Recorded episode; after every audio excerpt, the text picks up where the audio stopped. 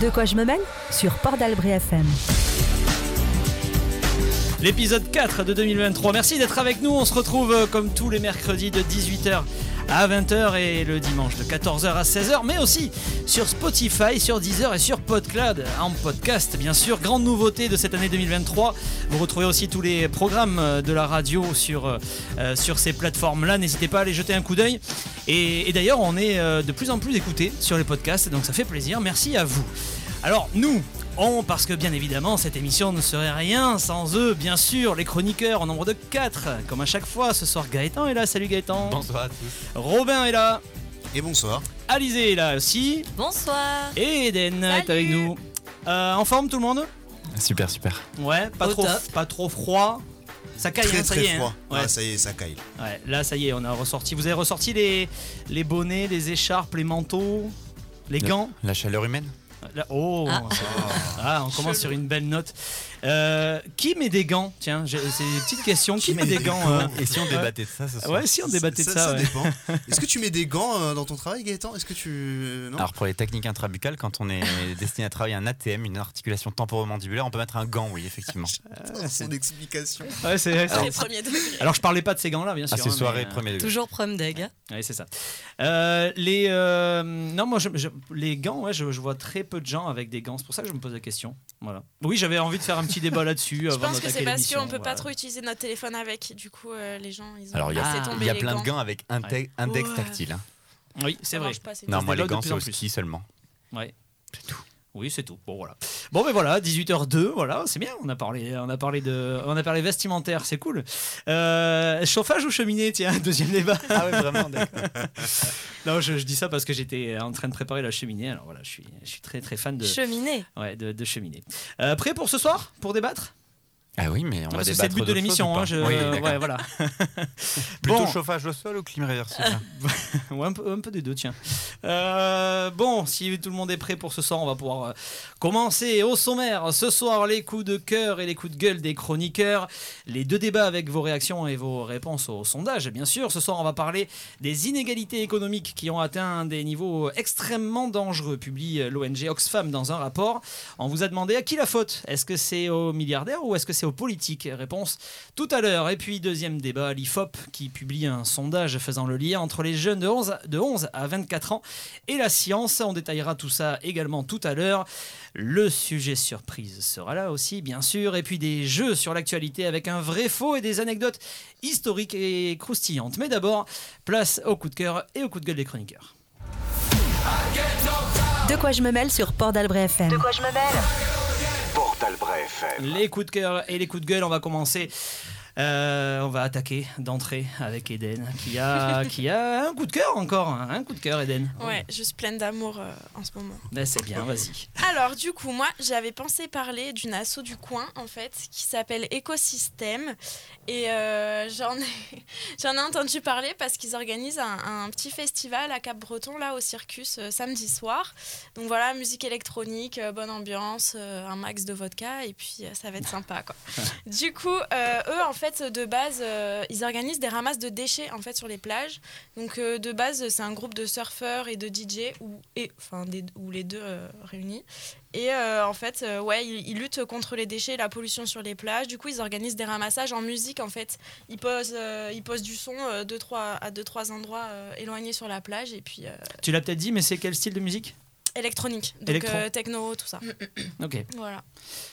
C'est quel genre de, de, de public euh, dans ces festivals-là en général c'est des jeunes euh, la plupart du temps. Après, euh, je, je sais pas. En fait, je fais pas trop de festivals euh, de musique techno. Je vais plus en teuf, donc un peu illégal. Mais du coup, il y a beaucoup d'âges différents qui se regroupent en teuf. Après, festival, pff, bah, je sais pas trop. J'ai pas assez de recul sur ça. Mais voilà, ça a été créé il y a moins d'un an. Et puis, et puis là, ils organisent leur petit festival éco-responsable. hein. donc même les bracelets sont, sont recyclables. Et tout ça. Donc, euh, Ah. c'est cool. Ça, c'est une idée, Gaëtan, que tu, euh, que tu vas aimer, non? Je suis le référent écolo, c'est ça Oui, tu es le ministre de l'écologie ici. Bah oui, il faut des petites euh, démarches comme ça. Il y en a de plus en plus euh, des récoltes de déchets avec différents organismes euh, Ouais. pour différentes raisons et je trouve que c'est toujours des très bonnes choses et qu'on en parle, c'est cool. Sur les plages, euh, nous dans le secteur ici, ça Vieux-Boucau, Messanges, Moliette, euh, il y a le ramassage aussi avec euh, un chameau en référence à, à- à l'histoire. Vous connaissez la petite anecdote d'ailleurs euh, sur euh, le chameau dans les Landes Père Emmerich, raconte-nous une histoire. ouais, ça, ça fait un petit peu ça. Euh, non, tout simplement, euh, on, on a une terre euh, qui était difficile à, à cultiver et, euh, et- et difficile aussi pour, euh, pour les animaux et pour élever des bêtes. Et euh, au temps de Napoléon III, euh, on a testé beaucoup de choses et on a testé notamment l'élevage de chameaux. Alors voilà, ça c'est pas gardé, hein, voilà, on n'a pas, on n'a pas fait perdurer le, le truc, mais euh, ça s'est testé. Voilà, donc c'est pour ça qu'aujourd'hui il y a un chameau qui ramasse les déchets avec les, avec les enfants notamment, ça se fait avec les enfants euh, sur les plages dans les Landes. Voilà. Puis c'est insolite, donc tout le monde en parle et c'est très cool. Voilà, exactement. Euh, le, le festival dont tu parlais, ça se passe où? C'est samedi soir, euh, donc de 20h à 7h du matin le dimanche. Et euh, c'est au Circus de Cap-Breton. L'entrée est à 9,90 je crois. Et, Trop bien. euh, et voilà, j'y serai. Et la donc vodka, euh, si, la vous voulez des, combien si vous voulez des autographes, rejoignez- à, à combien est la vodka, s'il te plaît? Ça, ils le disent pas. Par ça je sais pas encore. ouais, là- Mais c'est gratuit vu que je suis y a que de la euh, vodka dans une radio, que je suis célèbre. Quoi? Il y aura que de la vodka? Non, je pense pas. Il y aura peut-être des trucs dedans aussi. Eden, elle a un camel bag de toute façon avec euh, de la vodka dedans. On va bientôt atteindre les trois, les trois chiffres en réécoute euh, podcast, hein, attention. hein. Euh, ok, et, euh, et du coup, c'est. euh, euh, donc, oui, il faut préciser euh, la date. c'est- J'étais en train de me dire, oui, il faut préciser quand même, c'est le 28 janvier, dans la, dans la nuit du 28 au 29. Voilà. c'est ça S'il y a des gens qui nous écoutent. euh, oui, samedi euh, 28 sur janvier. podcast, euh, voilà. Là, c'est- S'ils nous écoutent après le 28 ou le 29, c'est un petit peu mort, c'est un petit peu trop tard. Mais tu nous diras si c'était bien ou pas d'ailleurs. Allez, Tu- ça roule, Tu on nous fait diras ça. la semaine prochaine. un petit débrief. Les festivals, c'est quelque chose qui vous botte, c'est quelque chose qui, qui vous plaît? Moi, j'en ai déjà fait certains. J'ai fait beaucoup les Eurocaines. Ça m'avait énormément plu ça, à Belfort, Ouais. qui est, euh, qui est connu au niveau Europe, même euh, presque mondial. Oui, de temps en temps, c'est, je trouve ça, je trouve ça sympa. Et euh, plutôt que musique ou ça peut être festival humour, euh, autre chose? T'as déjà fait d'autres euh, Non, les festivals d'humour, jamais. La musique, plus, ouais. euh, Alizé, toi, qu'est-ce que. Moi, j'ai fait un festival euh, dans ma vie et euh, franchement, j'ai adoré. Et j'aimerais bien en faire un peu plus. Ouais. Ouais. C'est quelque chose qui est ouais, pareil que, que t'aimes bien, euh, musique. Bah, j'adore la musique, donc euh, en vrai, je serais hyper intéressée d'aller voir un, un festival, surtout si ça se passe pas très loin d'ici. euh, Ouais. Carrément. En fait, Gaëtan, t'es un petit peu le, t'es un petit peu le, le pro festival de, de l'équipe. hein. Pourquoi C'est la Hellfest, toi. tu vois. Ouais, moi je suis très très fan de festivals en règle générale. Je trouve ça trop cool d'aller voir des groupes qu'on aime, mais aussi plein de petits groupes qu'on connaît pas et pour lesquels on peut avoir des gros coups de cœur sur scène. Et euh, ouais, j'aime bien les Hellfest. Le Hellfest, t'y vas euh, quand il y a un groupe vraiment qui te plaît ou ça peut être euh, pour découvrir justement, comme tu dis, des petits groupes? Ça va être la 16e édition et les 16 affiches ont été incroyables. Donc euh, en fait, quand ils mettent en place les ventes, il n'y a même pas la, la liste des groupes qui est encore annoncée. Ils l'annoncent quelques mois après. Mais en fait, c'est toujours énorme. Donc euh, Hmm. il y a au- autour de 160 groupes qui jouent. Donc j'imagine qu'il y a d'autres festivals de cette taille-là. Donc en fait, il y, y en a pour tout le monde. quoi. Ouais. Avec ouais. différentes scènes qui sont fonctionnelles en même temps. Donc tu vas là où ça te plaît et c'est cool. Oui, puis c'est bien, tu peux vadrouiller un petit peu et, ça. faire un petit peu, un petit peu le tour. Euh, ok, ben merci pour, euh, pour ce coup de cœur. Euh, voilà, on fera, on fera un point mercredi prochain, voir comment c'était, c'est- s'il y avait du monde, si ça s'est bien passé, tout ça, tout ça. Ça marche. Il y a On presque fera le plus de place, donc euh, je pense que. À Osegor, tu disais Euh, à. Cap-Breton. Cabreton, pardon. Oula, Il y a que- presque plus de place, donc euh, je pense que ça, que ça va bien fonctionner. ouais. Ouais, donc il faut se dépêcher si vous voulez euh, encore y aller. Euh, Alizé, tu euh, coup de cœur, coup de gueule pour toi, ça sera, ça sera quoi ce soir? Moi, c'est un coup de gueule. Ah ben vas-y, on t'écoute. Je suis navrée, là, je casse l'ambiance. Il en faut, il en faut. Euh, en plus, c'est un peu triste, mais euh, bon. Ça s'est passé dans les Vosges. En fait, euh, il y a eu, hum, avec neuf forages illégaux, l'entreprise Nestlé, elle a pompé plus de 10 milliards d'eau depuis le 2007. En fait, ça fait plusieurs années que des assauts environnementales et les habitants s'opposent à l'accaparement et à la commercialisation des nappes phréatiques. Euh, en cause tout simplement pour la raréfaction de l'eau dans la nappe qui menace l'approvisionnement d'eau potable de la population, euh, pendant que l'industriel euh, continue de pomper l'eau pour la commercialiser en bouteilles. Il y a 1,5 milliard de bouteilles vendues en France et à l'étranger.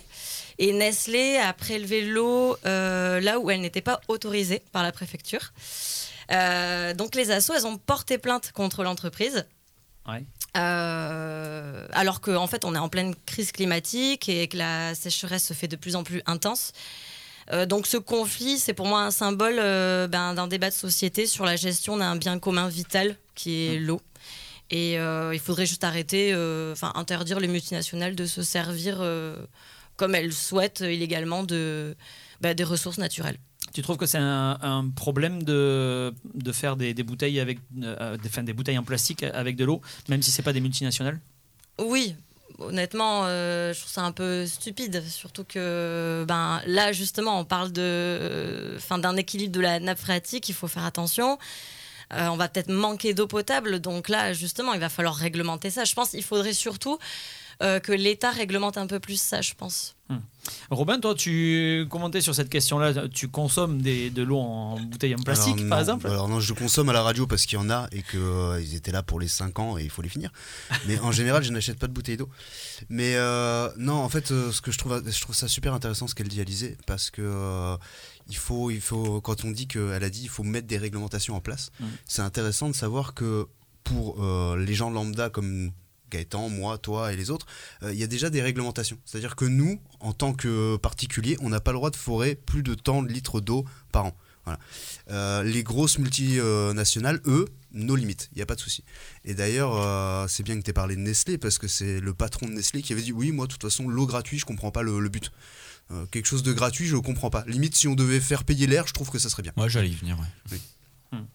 Euh, tu, faisais la grimace un petit peu euh, quand, Robin disait euh, bah, il y, a, des bouteilles en plastique et donc il faut les finir. Non, bon, on va pas rentrer là-dedans. Je trouve que c'est bien d'avoir sa gourde, quoi. Mais bon, non, mais la question de l'eau, c'est un truc qui est hyper important. On parle beaucoup des déforestations et il faut. On parle beaucoup du pétrole et il faut. Mais l'eau, c'est vrai que c'est un problème dont on parle pas. Bon, parce que nous, on a des robinets et quand on appuie, ça coule. Encore que cet été, on est tombé sur des sur des prises de décision aberrantes où les gens n'avaient pas le droit d'arroser Ah, leur potager. Oui. Donc en fait, on laisse mourir notre potager pour pouvoir aller acheter des légumes qui ont été euh, faits dans des industries. euh, Enfin bref. Oui, il y avait, ça il y avait aberrant. ça, il y avait ça, il y avait les, les terrains de golf et Ah, voilà. de foot qui, Ouais. eux, étaient. Par contre, euh, ça, on avait le droit. continuent, ouais, ça, Ouais. on avait le droit. Donc, euh, alors moi, je vous conseille à tous d'écouter. Il y a plein de conférences d'une d'une scientifique qui est hydrologue qui s'appelle Emma Aziza, qui est extrêmement intéressante et qui parle uniquement de, du- de, de son domaine de compétence qui est, qui est l'eau. Et elle est absolument passionnante. Et c'est vrai que c'est une problématique dont on parle très peu, l'eau. Parce Mhm. que bah, il y en a partout. Moi, j'ai déjà entendu, il n'y aura jamais de problème d'eau. Notre planète est constituée essentiellement d'eau. Donc, on n'aura jamais de problème d'eau.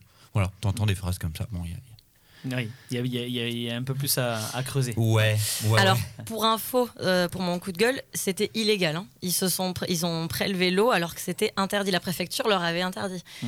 Et en fait, c'est une journaliste qui a fait l'investigation et qui s'est rendu compte qu'ils avaient, ils avaient quand même pompé l'eau.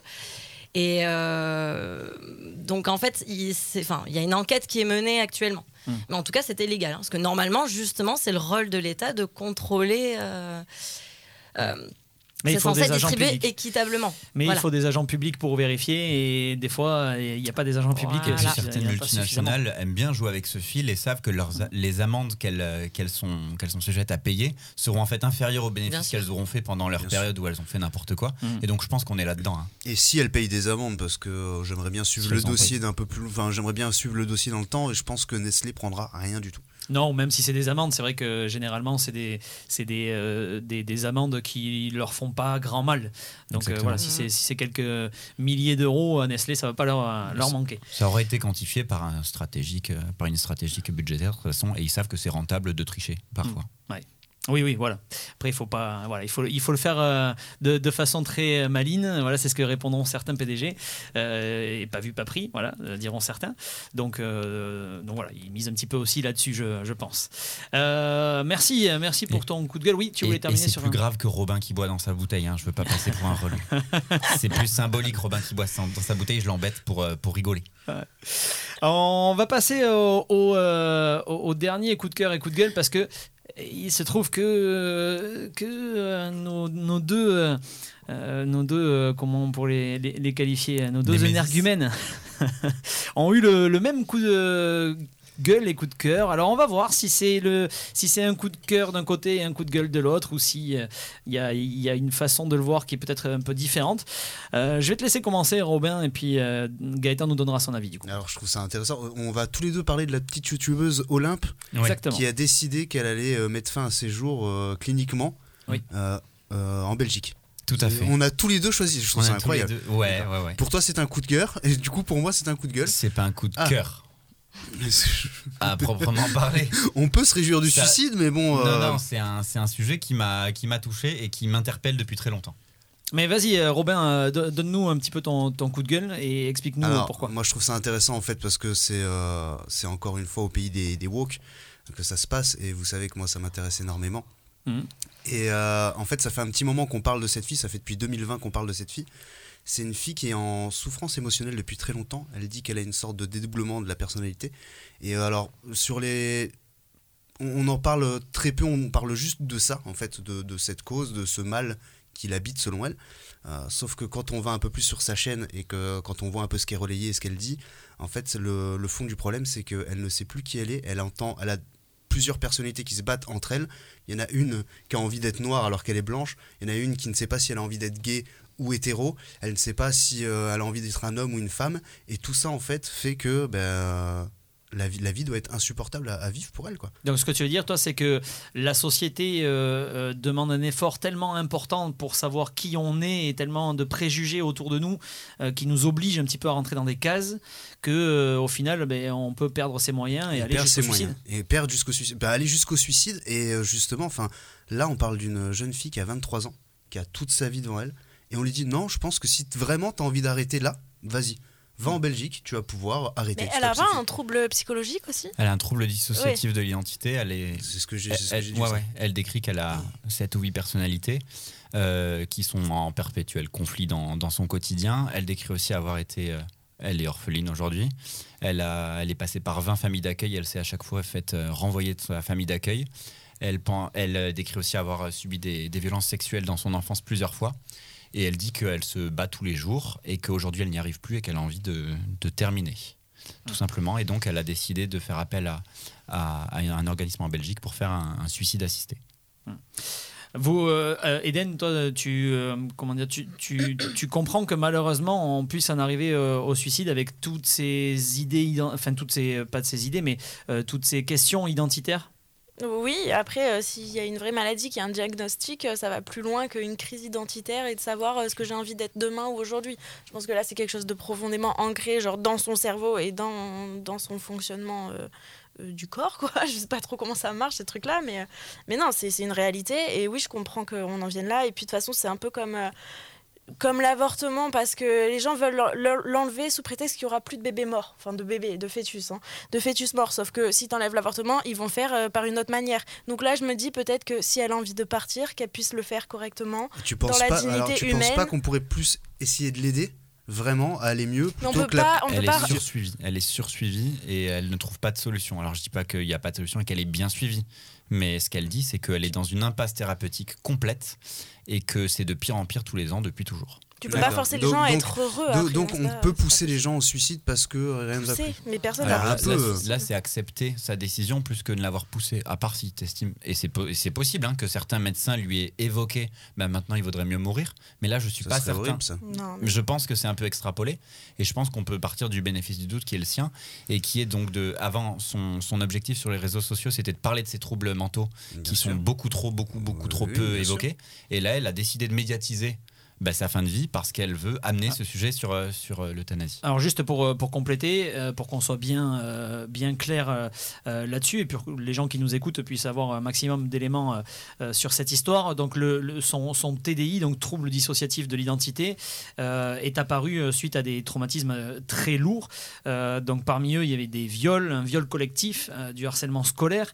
Mmh. Donc c'est pas juste s'élever un matin en se demandant si elle, si elle se sentait plus homme, plus l'Oxfam et tout ça, c'est suite euh, à des traumatismes quand même euh, euh, très importants et très lourds. Robin, toi, tu, en fait, tu, tu aimerais qu'il y ait un, un suivi euh, en encore fait- plus important en fait, qu'elle n'a déjà parce qu'elle est suivie par, par des psychologues, des psychiatres et déjà une équipe médicale. hein. Bien sûr, mais alors par exemple, on sait qu'on arrive aujourd'hui à soigner difficilement, euh, pas toujours à 100%, mais on arrive à soigner les, les militaires qui reviennent de, de guerre avec des traumatismes qui sont très lourds aussi.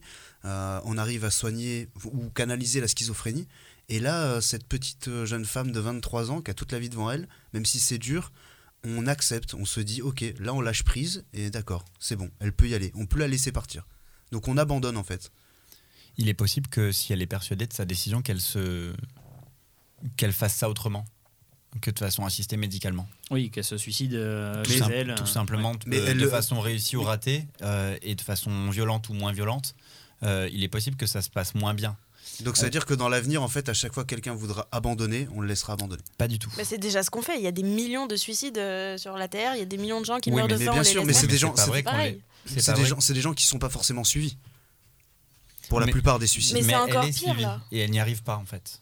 Oui. D'accord. Donc, donc c'est ça. Donc en fait, non, on je dis peut- pas que dès qu'une personne sera en difficulté, on la laissera mourir. Je dis qu'il faut mettre en place le maximum de choses et que parfois ça ne suffit pas. Et ce serait se mentir et se surestimer que de penser qu'on peut réussir à, à régler tous les stress post-traumatiques des, des on anciens. peut pas, on peut pas tous. Non, on peut pas tous. Mais donc à chaque fois que quelqu'un a envie de mourir réellement, qu'on fois, pas, ne trouve pas de solution finale. euh, la seule solution qui reste finalement, c'est la mort. Et on assiste les gens dans la mort. Alors, euh, c'est la seule solution, pardon, si le patient la, la souhaite en fait. Je mais dis c'est pas des- que mais c'est des patients, mais c'est de des patients qui sont malades. Comment, comment on explique, comment on peut dire à un patient malade qui n'arrive pas à gérer sa vie, ses émotions à cause de trauma, bien sûr. Ouais. Oui, je pense que tu es apte à choisir le suicide. Et comment est-ce qu'on peut lui imposer si tu dois, euh, tu n'as pas le droit de mourir en fait? Parce qu'on est en 2023 en France et qu'on va te trouver d'autres solutions, mais pour l'instant on les a pas. Alors, juste euh, pour, euh, pour faire un petit tour de table, euh, en France, l'euthanasie est interdite. En, en, euh, en Belgique, c'est autorisé. Euh, Il y a Emmanuel Macron qui a mis en place un- une, consultation euh, citoyenne sur la fin de vie qui sera composée de, Français qui sera tirés au sort et qui euh, rendront leurs conclusions en mars prochain. Donc on, aura peut-être une avancée d'ici là en mars. De toute façon, on suivra, cette continuité. Robin, euh, et après vous allez me donner votre avis euh, chacun votre tour. Alors sans, euh, sans rentrer forcément dans le débat, mais déjà comme ça pour avoir un premier abord, un premier avis. Robin, est-ce que tu es pour l'euthanasie toi ou tu es plutôt non, contre je suis contre. Tu es contre euh, Alizé? Moi, je suis pour. euh, je suis d'accord avec ce que disait Gaëtan, c'est que je pense qu'à un moment donné, ça sert à rien de s'acharner.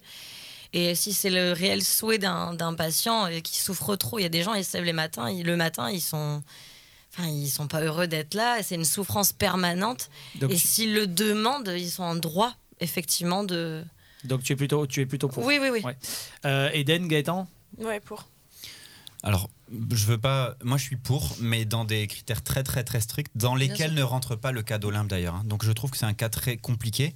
Et je dirais pas à Robin, t'as tort. Parce que moi, je trouve que le cas d'Olympe, c'est une bonne façon, en fait, d'amener le sujet. Oui, de toute façon, c'est un sujet, c'est un sujet qui est tellement, euh, tellement compliqué qu'on peut pas dire oui ou non. Je euh, prétendrais pas dire là la solution c'est d'effectivement euthanasier cette, cette, cette jeune fille.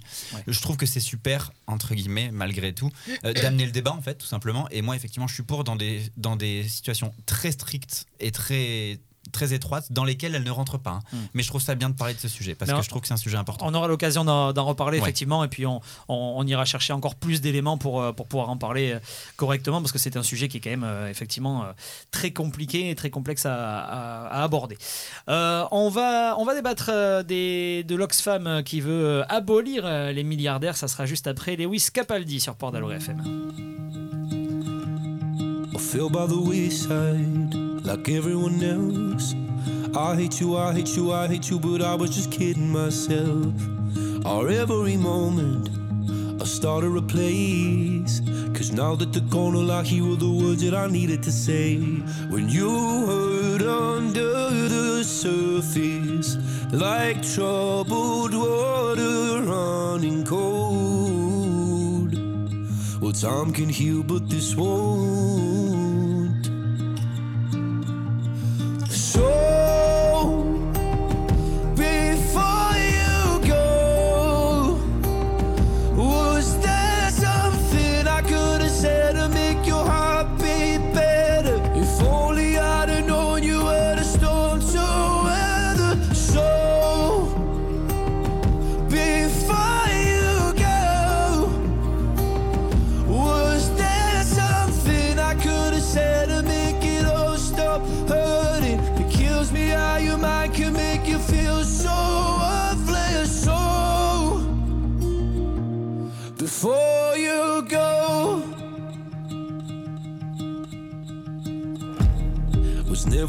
time. Whenever you're cold, went little by little by little until there was nothing at all. Or every moment, I started to play. But all I can think about is seeing that look on your face when you hurt under the surface, like troubled water running cold. Well, time can heal, but this won't. So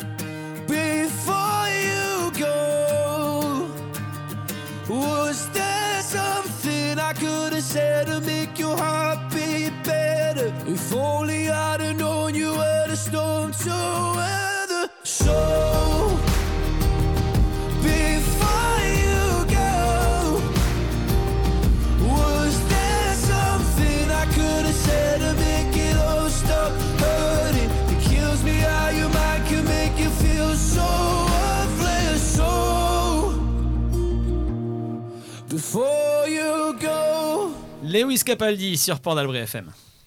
Des débats et des jeux sur l'actualité De quoi je me mêle sur Port d'Albret FM. Et le premier débat du soir avec ce rapport publié par l'Oxfam, cette ONG qui se définit par un pouvoir citoyen qui se mobilise contre la pauvreté et qui publie des chiffres. Les milliardaires ont gagné 2,7 milliards de dollars par jour depuis 2020 et les 10 premiers milliardaires ont gagné l'équivalent de deux ans de factures de gaz, d'électricité et de carburant des Françaises et Français. Euh, troisième point, si on taxe les milliardaires français à hauteur de 2%, cela permettrait de financer le déficit attendu des retraites ou encore, avec une fortune de 179 milliards d'euros, Bernard, Arnault est désormais l'homme le plus riche de la planète, ce qui correspond à l'équivalent de celle de 20 millions de Français. Les questions fermées pour vous autour de la table avant d'attaquer ce débat. Euh, vous me répondez cash, sans développer dans un premier temps. Euh, petit tour de table, est-ce important ou honteux d'avoir des milliardaires dans notre société? Gaëtan, honteux ou, euh, ou important d'avoir des milliardaires dans notre société? Important. Moi, je sais pas, c'est pas blanc ou noir comme ça, mais. Ouais, Oui, mais c'est- oui, les mais c'est le but de la milliardaires qu'on question. a aujourd'hui, oui, c'est trop la honte, clairement. Euh, comment ils se comportent, c'est honteux. Donc plutôt honteux, ok Ouais. Alizé, euh, Robin? En fait, moi, c'est juste l'écart. Quand il y a de la pauvreté, oui, c'est honteux. Alors c'est oui ou non hein Par contre, ben, voilà, Ouais, c'est est-ce pour que ça que c'est import- compliqué. important ou honteux Parce que moi comme ça con à répondre vite. Ouais, Comme ça, important ou honteux? D'avoir des milliardaires euh, dans la société Actuellement, actuellement honteux, du coup. Honteux. Et Robin? Actuellement, euh, c'est vu comme quelque chose de honteux. Ok. Euh, Est-ce que ce sont les milliardaires qui sont responsables des inégalités ou c'est les politiques qui nous gouvernent? Ah, les deux. Les deux. Euh, Eden? Moi, je pense qu'ils sont de mèche. Ok. Alizé Oui, moi aussi. et Robin? Et les deux, bien sûr. Et les deux aussi. Ah, intéressant. C'est peut-être les fautes des pauvres aussi. Hein. T'as t'as pas proposé. Ah, c'est vrai. Enfoirés, hein. Non, c'est vrai. Euh, on, va, on va attaquer ce débat. Je vous donnerai euh, les résultats des sondages euh, juste après, qui sont nombreux aussi. Vous allez le voir sur les réseaux sociaux. Il y a, eu pas mal de, de, de- votants. Donc c'est intéressant de, de voir. Pour, pour attaquer ce, débat, donc, en gros, ce que dit l'Oxfam, c'est que il faut effectivement équilibrer, rééquilibrer, répartir un petit peu les richesses pour éviter cet écart d'inégalité qui, est- qui est devenu colossal. Est-ce que vous êtes d'accord sur le fait que, comme dit l'Oxfam, euh, l'argent, il faut aller le chercher chez les milliardaires, euh, voilà, que ce soit par exemple des, des- des chefs d'entreprise qui ont créé leur boîte, et aller le chercher chez eux pour le redistribuer un petit peu euh, à tout le monde Robin Euh, bien sûr que je suis d'accord, mais la question c'est comment on fait en fait?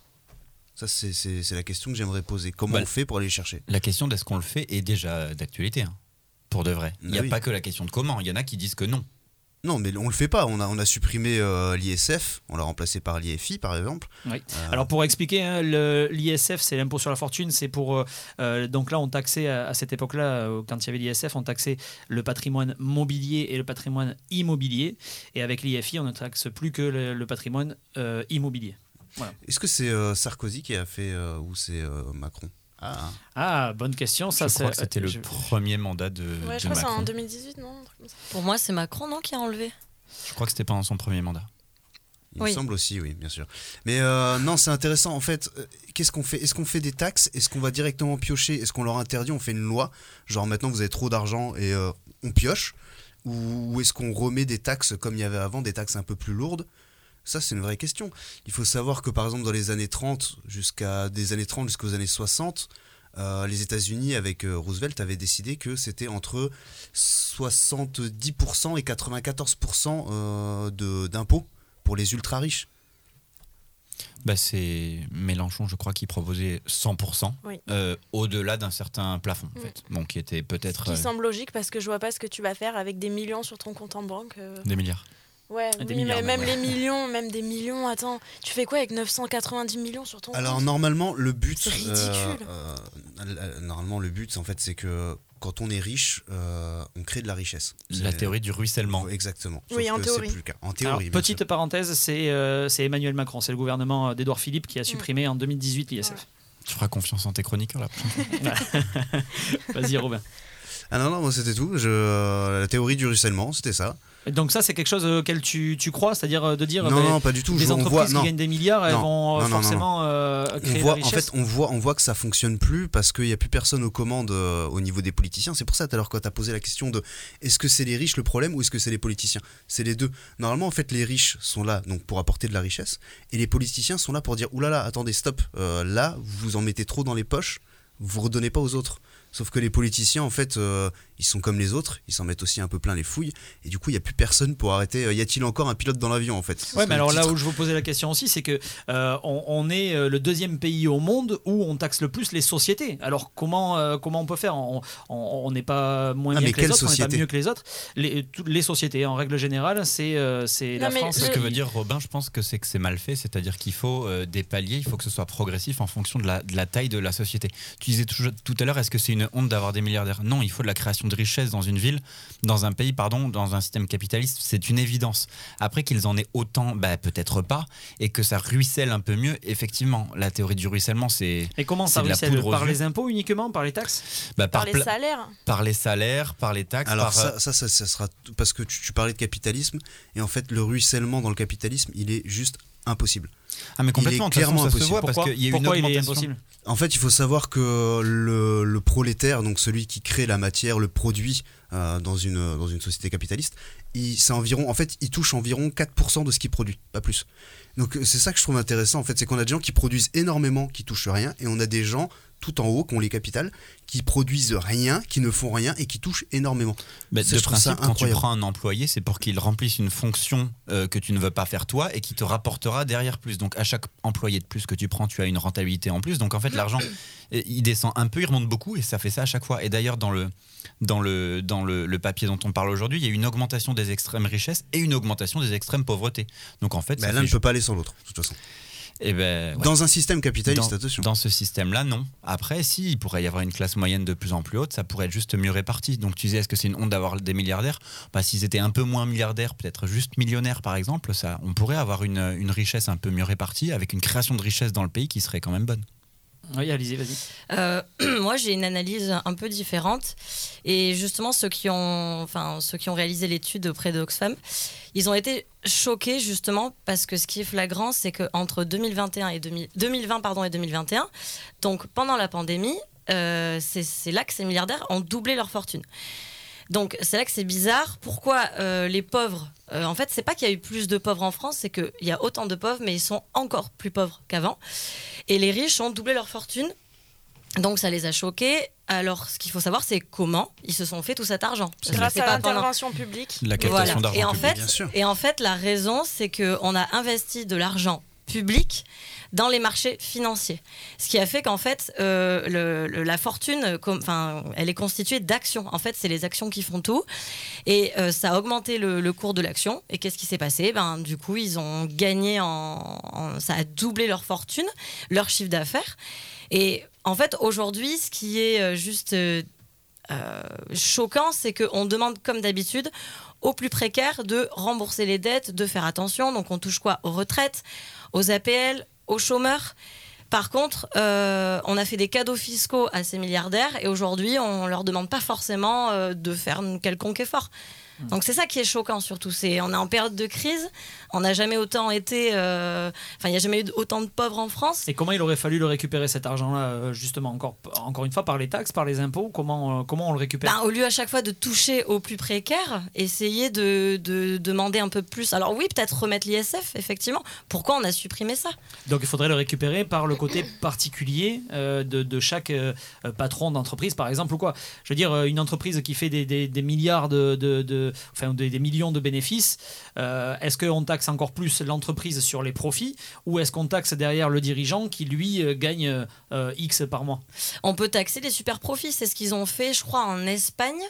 Les super profits, en fait, c'est un chiffre d'affaires qui augmente. Euh, je ne saurais plus l'expliquer, mais euh, en fait, c'est ceux qui ont profité un peu de la crise, donc souvent les entreprises d'énergie. euh, et en fait, en Espagne, ils ont taxé ces, chiffres, ces super profits. Et ils ont rapporté des milliards en plus au pays. Donc en fait, euh, il y a plein de moyens de le faire. C'est juste que, comme d'habitude, euh, en France, on est un peu en retard. Quoi. Alors après, encore une fois, je le, répète, mais on est le deuxième pays au monde qui euh, taxons le, plus les sociétés. Il y a une, y a une aussi sur les sur les réseaux là, on nous parlait aussi pas mal de des, actionnaires. Est-ce que Eden pour toi c'est un gros mot le mot actionnaire? Dans une entreprise Franchement, euh, l'économie et tout ça, c'est pas mon fort. Mm. euh, les actionnaires et tout, je trouve ça hyper complexe en fait. Vraiment, c'est un univers parallèle pour moi, pire que les réseaux sociaux pour le coup. Et, euh, et franchement, euh, je, je sais pas comment il fonctionne tout ça. Mais la base, je pense que c'est le capitalisme et il faut revoir notre système dans son entièreté parce que déjà, on n'a plus le choix. On va tous mourir, je vous le dis.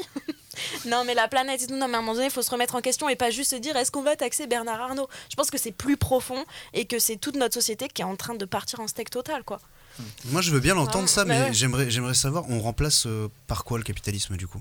Mais euh, franchement, euh, Ah. non mais tu peux pas poser la question à moi ou Bah à si. toi, c'est pas Mais nous si, qui sommes que- responsables de ça. On a, Oui, mais on a en fait- voté en fait- pour des gens Non, qui mais- sont, bah, qui et, sont alors, censés justement, prendre mais soin on en revient, de on en revient, on en revient au cœur du sujet, c'est-à-dire que là, tu es en train de me dire que les politiciens, ça ne va pas, que les riches, ça ne va pas, ils ne feront rien. Donc si eux, les deux ne font rien, c'est à nous, le peuple, de faire quelque chose. D'accord Mais il y a des érudits mais- pour ça dans le peuple. Peut-être que ton voisin, il s'y connaît mieux que toi, tu vois. À un moment donné, il faut reconnaître. faudrait que j'aille lui parler. Non, mais c'est vrai, il faut reconnaître où ton, où ton savoir s'arrête et savoir être humble. Et moi, je le dis, je suis humble, je ne sais Mais pas. je pense, oui, mais je pense que justement, mais justement, je pense qu'il faut commencer à se poser des questions. La, la première, c'est est-ce que le capitalisme est bon pour nous ou pas? On vient de dire que non.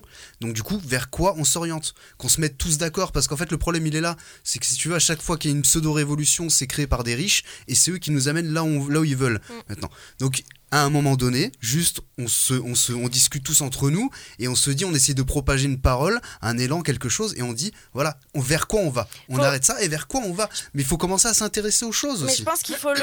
En fait, je pense que pour euh, notre survie, euh, va falloir s'organiser en, en petits systèmes, en fait. Et c'est ça la clé du truc, c'est que voilà, entre villages, ben, il y en a un qui va faire pousser ses choux, l'autre il va avoir des poulets, on va s'échanger les trucs. ça existait Mais déjà oui, bien mais avant. Mais hein. c'est- comme ça le bonheur et c'est comme ça. Tu veux dire revenir en arrière sur la mondialisation Oui, Ouais. mais complètement. c'est un système, euh, c'est- un système un peu, euh, ce que je dis depuis un moment, c'est un système finalement féodal qui n'a rien à voir avec la, la royauté, hein, c'est juste féodal. Féodal qui revient un peu plus au rural, euh, avec des communes et des maires qui gèrent leurs communes, parce que Oui. forcément un maire est plus apte, un maire à Strasbourg est plus apte à gérer la ville de Strasbourg, Voilà. mais il peut pas gérer la ville de, une ville en Bretagne, Ouais. Quimper par exemple, parce qu'on ne vit pas pareil en. Alsace qu'en Bretagne. Exactement. Bon, mais là, par contre, ça serait chouette de proposer des réformes un peu plus. Enfin, voilà, on va y rester euh, dans Oui. la réalité. Ouais, je pense que là, on plus est toujours sobre, dans le parce que capitalisme. Moi, je pense qu'effectivement, le Donc, capitalisme, ça il- serait cool de. Voilà. il, il pourra peut-être sauter, mais effectivement, ce sera dans le feu et la guerre, je pense. Mais avant ça, en étant un plus raisonnable et on peut pas sortir d'un monde mon- mondialisé, moi, je pense que c'est on- c'était un aller qui sera, qui sera sans retour. Mais on peut. bah, il y a différentes façons de pratiquer le ca- le capitalisme, je pense. On peut peut-être rajouter un peu de la valeur humaine dedans. Là, il y a eu. euh, J'avais eu, moi, un premier coup de cœur, mais tu me l'avais Oui. refusé parce que tu m'as dit qu'on en parlerait peut-être spontanément. Euh, Il y a eu euh, un, collectif de grandes fortunes de 200 euh, millionnaires qui ont, qui ont plaidé pour être plus taxés.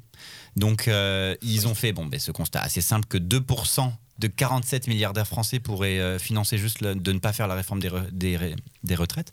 On parle de 2% de 47 gars au lieu de euh, plein de millions de gens en fait. Donc ça paraît être juste du bon sens. On reparle de 2% de leur fortune. Hein. C'est pas les amputer de la moitié de ce qu'ils ont ou comme le proposait Mélenchon, les taxer à 100% au-dessus de- d'une certaine somme. Là, c'est 2% de leur fortune. Et donc je pense que s'il y a des humains, des démarches humaines qui viennent un petit peu comme ça, bah, d'en haut, hein, parce qu'on en parlait pour l'écologie, mais pour l'économie c'est pareil. Si c'est euh, nous qui décidons de consommer différemment, ça suffira pas. Alors, euh, euh, c'est là où je posais la question aussi. Est-ce que c'est les, est-ce que c'est la faute aux millionnaires, aux milliardaires euh, ou, euh, ou aux politiques? C'est que euh, c'est- très bien de- d'entendre ça, mais pourquoi ils le font pas Par exemple, pourquoi ils créent pas quelque chose, une, euh, une caisse, quelque chose J'ai jamais compris. le- Mais Sincèrement, déjà, ils j'ai vont jamais où nos impôts? Parce que moi, non, mais je le répète souvent, mais je ne comprends pas ce qu'ils font de nos impôts. L'hôpital est en ruine, Ah, l'école est en jour, ruine. pas. tu verras. Alors là, là, ça c'est important, important de le préciser et tu peux toi aussi euh, le regarder. Tout est disponible sur euh, le, le site du gouvernement. hein, sur- Enfin, le, de, tu vas sur le, sur le site du gouvernement. impôts, tout si ça. vous voulez co- connaître, Voilà. comprendre mieux, c'est tout est écrit. Voilà, Le tout est problème, c'est écrit. qu'il y a des choses Après, dont par on n'est contre, pas voilà, au courant. Euh, les cadeaux fiscaux, par C'est écrit exemple, euh, McKinsey moi, ça m'a choqué. Le CICE. Non, mais sans, sans parler des paradis fiscaux et tout ça, parce qu'effectivement, là, par- c'est encore. euh, je c'est- parle même pas ça. Je parle en gros des cadeaux De que les, enfin, l'argent public qui a été versé, euh, Ah des oui, oui. aides, mais des aides à ces gens hyper fortunés. Non, mais Enfin, les moi, aides, j'ai- tout, ce qui est, tout ce qui est euh, euh, légal, pas l'évasion fiscale, puisque ça, il n'y a aucun moyen de. Enfin, on- sur le site du gouvernement, il n'y a pas à avoir marqué évasion fiscale, telle et telle personne, tel Ils million. vont pas se balancer Voilà, eux-mêmes. ils vont pas se balancer, se balancer. Euh, mais par contre, ça, tu peux le, tu peux le retrouver. Les aides qui a été, euh, voilà, il y a des rapports qui sont faits par euh, le, le ministère du budget, euh, qui sont consultables en ligne, et vous pouvez aller le voir. Alors après, c'est un rapport qui fait euh, 800 pages, donc bon, voilà. Après, la plupart des gens abandonnent, mais c'est disponible. Si vous voulez voir un petit peu comment euh, est géré notre impôt, enfin nos impôts, vous pouvez euh, aller le voir euh, très facilement sur, sur Internet. Je, parlais de, ça parce que l'Oxfam, recommande plusieurs choses. Vous, quel, vers quoi vous tendriez si, si vous étiez au gouvernement? Il parle de d'augmenter des impôts sur les ultra riches. Il parle de taxes sur les super profits donc des entreprises. Il parle de, de- mesures contre l'évasion fiscale et il parle aussi d'aides euh, euh, plus importantes euh, ciblant celles et ceux qui, subissent de plein fouet la, vie qui augmente. Vers quoi vous vous tendez? Donc là, on est plus sur taxer vraiment les, les gens qui s'enrichissent via leur société, taxer encore plus les sociétés, aider les gens qui, qui, qui n'ont pas suffisamment les moyens, ou, ou l'évasion fiscale. Vous tendriez vers quoi, vous, ici, autour de la table? Vas-y, Eden. Euh, déjà, je tiens à préciser que 8 milliardaires sur 10 en France euh, ont hérité en fait de leur fortune et ne l'ont pas créée. Donc euh, peut-être au niveau de l'héritage, voilà, quand le parent décède, euh, bah on récupère quoi. Donc toi, tu es plus pour euh, taxer le- le- les, de- Mhm. un impôt sur les ultra riches. Ouais. Ouais, ok. Euh, les, trois, vos- les trois autres autour de la Et table alors, tu as, parlé de plein de choses intéressantes, c'est-à-dire taxer les ultra riches, euh, bien sûr qu'on peut. Je pense qu'on peut, on pourrait aussi créer, euh, ça, ça avait déjà été fait, on pourrait pourquoi pas créer une loi leur disant là stop, à un moment vous allez trop loin. En fait, mais après le problème c'est qu'on n'est plus en république, euh, on n'est plus en démocratie. Une fois qu'on leur dit euh, stop là, t'as- là il faut que tu t'arrêtes. Oui, mais là c'est compliqué. Ça c'est compliqué parce Ah, que du Oui, coup mais ça veut parce dire que leur liberté empiète sur la liberté des autres, clairement. Oui, Non, mais alors, ça- on n'est plus en Dans, démocratie. dans- dans- oui, mais dans une république euh, en démocratie, tu ne peux pas le faire. Simplement, tu ne peux pas. Mais le faire. donc ça veut dire que dans une société, vous allez interdire à quelqu'un de faire un peu plus de chiffre d'affaires, c'est ça? Pas un peu non, plus. on On, parle d'un ultra profit. Oui, non, mais euh, Et c'est pareil, on parle- Non, on mais parle de par- parlons d'une entreprise, parlons de choses concrètes. Euh, On parle d'une entreprise, par exemple, je sais pas, qui fait euh, 100 millions de, de chiffre d'affaires. Tu vas l'empêcher d'aller faire 101 millions de chiffre d'affaires, par exemple 101 millions, c'est pas. Non, par contre, quand euh, on a un mec qui fait euh, euh, un milliard ou 2 milliards par jour, c'est ça? Ouais, C'était à peu près les chiffres. Euh, là, par contre, c'est trop. Là, c'est trop. Mais à quel moment tu mets le, le trop et à quel moment tu vas, tu vas bloquer la, la personne? À Je quel pense moment que tu vas lui dire là tu fais sens. plus autre chose? C'est juste du bon sens. Ouais, mais ça, le tu sais, sens, par exemple, non, mais- Non, non. Non, non, mais il y, a- il y a eu, euh, il y a une histoire qui est très drôle. euh, ça se passe au temps de Versailles, c'est Louis XIV en fait. Il prend sa cour, non, non, mais il prend sa petite cour. Il les fait venir tous avec leurs papiers, avec euh, toute une liste des, des descendants et des nobles. Et à un moment, il va voir ce mec qui s'appelle Beaumont, je sais plus quoi là. Et il lui dit euh, C'est marrant, vous, je vous entends ricaner euh, par rapport à mes propos, parce qu'il était en train de parler de Versailles et de la grandeur de la France. Et il dit C'est marrant, je vous entends ricaner, je trouve que vous faites pas grand chose. Vous faites pas grand chose, vous êtes noble, euh, certes, vous avez des titres, vous avez des terres, vous payez pas d'impôts, vous ne créez pas de fortune alors que vous êtes riche.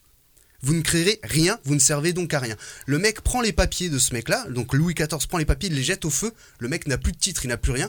Il lui dit Tu quittes ma table, et à la place, il va chercher son jardinier et il le met, il l'assoit à sa place. Ça, ça c'est incroyable. Ça, ça, ça, ça, ça, me- ça, ça me parle, tu vois. Voilà, ça, ça me parle, tu vois. Un mec comme Bernard Arnault qui ne sert à rien, clairement, mais il faut le dire, il ne Si, sert à rien. mais si, il contrôle les médias.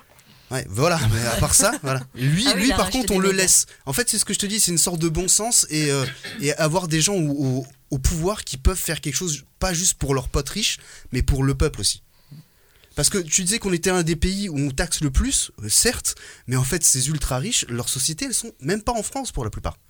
Non, si, là, là, on parle d'entreprises qui sont euh, basées en France. Ouais, bien mais sûr. la plupart, elles Bernard Arnault, par exemple, à un moment, il était, il était aux États-Unis. Non, non, là, quand, euh, quand Eurostat publie son, son étude le 30 octobre dernier, c'est les entreprises qui ont leur siège social en France. Oui, alors le Voilà. siège social, d'accord, mais très souvent, il délocalise. Hein. Bernard Arnault, euh, il a des sites de production un peu partout. hein. Oui, mais bien sûr, mais après, il y a des entreprises. Comme L'Oréal, je crois que L'Oréal, c'est la deuxième. ce que je veux dire, c'est que c'est pas, c'est pas, c'est pas euh, spécifique à la France. Dans, tout- dans tous les pays Oui, oui. du monde, Ah oui, euh, les bien entreprises sûr. délocalisent. Bien sûr. Euh, bah, en Chine, euh, il y a, il y a- je pense qu'il y a une multitude de- de- d'entreprises européennes. Oui, Mais oui, alors, tu vois, c'est marrant parce que les Chinois, eux, il n'y a pas si longtemps, ont dit à leurs entrepreneurs chinois si vous faites vos profits ailleurs qu'en Chine, donc on parle pas de délocaliser et de créer une marque pour la mettre à Paris, hein, on parle pas de ça. C'est que si votre siège social, si vous ne payez pas l'impôt en Chine, on vous interdit, tout simplement. Vous pourrez le faire ailleurs, mais pas, pas ici. Oui, c'est une, forme de pro- une forme de protectionnisme euh, Euh, en, en France, euh, en France, tous les impôts confondus, pas que les sociétés, euh, tous les impôts euh, confondus, euh, 47% de, de- du PIB français provient de l'impôt. Ce qui fait quasiment euh, 50%, hein, 47, on est Ouais. quasiment à 50%. Voilà. Vous trouvez ça énorme ou, euh, ou, ou pas? Alors sachant qu'encore une fois, c'est le deuxième. hein. De- devant nous, il y a juste le Danemark. Voilà, pour, la, pour les pays de la zone euro. Sinon, il y a les États-Unis devant, bien sûr. Bah, c'est des stratégies en fait, ça dépend si tu estimes que ton système de santé, ton système de sécurité, il appartient à l'État ou pas. C'est-à-dire que tu peux te décider que bah, y a, on, va, on va avoir euh, 10% de moins d'impôts, par contre vous vous démerdez pour vous soigner. Donc je trouve que sorti du contexte, cette statistique, je sais pas trop quoi en faire perso. On vous a posé la question sur les réseaux sociaux, sur tous les réseaux sociaux euh, confondus. Euh, Est-ce qu'il fallait un- une société aujourd'hui sans milliardaires Euh, 416 votants, 61% pensent que non, 39% pensent que oui, il faudrait un monde sans milliardaires. Voilà. C'est étonnant, non, ce résultat? 61% qui pensent euh, qu'il faut euh, des milliardaires dans, dans ce monde. Mais c'est pas qu'il en faut pas, je pense qu'il en faut. C'est pas le problème qu'il y ait des Eden. riches. euh, Bah, moi, je pense que c'est pas le problème, le fait qu'il y ait des riches, il en faut, mais juste que ça soit plus, plus égalitaire. ouais, mieux réparti. que là, il y a Ce une disparité en fait. énorme qui est en train de se créer. et Là, là c'est. Et puis ça dépend C'est de, pas de leur attitude et de leurs objectifs tout simplement, Voilà. parce qu'un riche qui veut faire du bien, il peut faire beaucoup de bien, beaucoup plus qu'un pauvre qui veut faire du bien. Malheureusement, je ouais, sais mais pas est-ce si que la c'est une bonne corrélation. idée euh, de laisser ça entre les mains euh, de, de personnes, euh, de particuliers comme ça? Ah non, Non, mais ça c'est on pas en à est victime, eux c'est notre de- système qui amène une, une- C'est pas à eux de faire des dons à l'hôpital ou je sais pas quoi. C'est c'est à l'État et à nous de, de faire en, sorte que notre pays partie, fonctionne bien. Je Ben, on est dans encore. hein. Après, ça fait des sortes d'autocratie et tout. C'est c'est pas Vive bien. l'État hein. souverain, hein. je le En fait, répéterai ce qui fait jamais peur, c'est qu'il y a, il y, a, il y a la poignée de quelques individus qui sont presque plus puissants qu'un État entier. Donc c'est ça qui, qui fait peur. Tu t'en tu choques, peux enlever presque. hein, Effectivement, parce ça, que ça fait Ouais. peur. tu peux Les enlever presque parce que les, pharmaceutiques et tout. Ouais, même les GAFAM sont invités dans les, dans les grands sommets où il y a Ouais. tous les chefs d'État. Et ben on, on invite Jeff, Jeff Bezos, on invite Mark Zuckerberg, parce que ces Et personnes pèsent en termes d'argent et en termes d'influence, politiquement pèsent autant que des chefs d'État de certains de nos plus grands pays euh, du monde. Oui, mais Jeff Bezos qui a deux fois la fortune du Maroc, c'est incroyable. Voilà. Euh, on va penser aussi à, à baisser le, le cachet de Robin, ça pourra peut-être permettre de, de redistribuer un petit peu. Je vais leur Euh, ma Porsche, dommage. On va, on va, on va euh, parler des, des influenceurs euh, et de, et de cette euh, enquête qui a été menée euh, par l'IFOP. On va vous en parler juste après Ed Sheeran euh, sur Port d'Albret FM. You see, tonight it could go either way. Hearts balanced on a razor blade. We are designed to love and break, then to rinse and repeat it all again. I get stuck when the world's too loud and things don't look up when you're going down. I know your arms are reaching out from somewhere beyond the clouds. You make me feel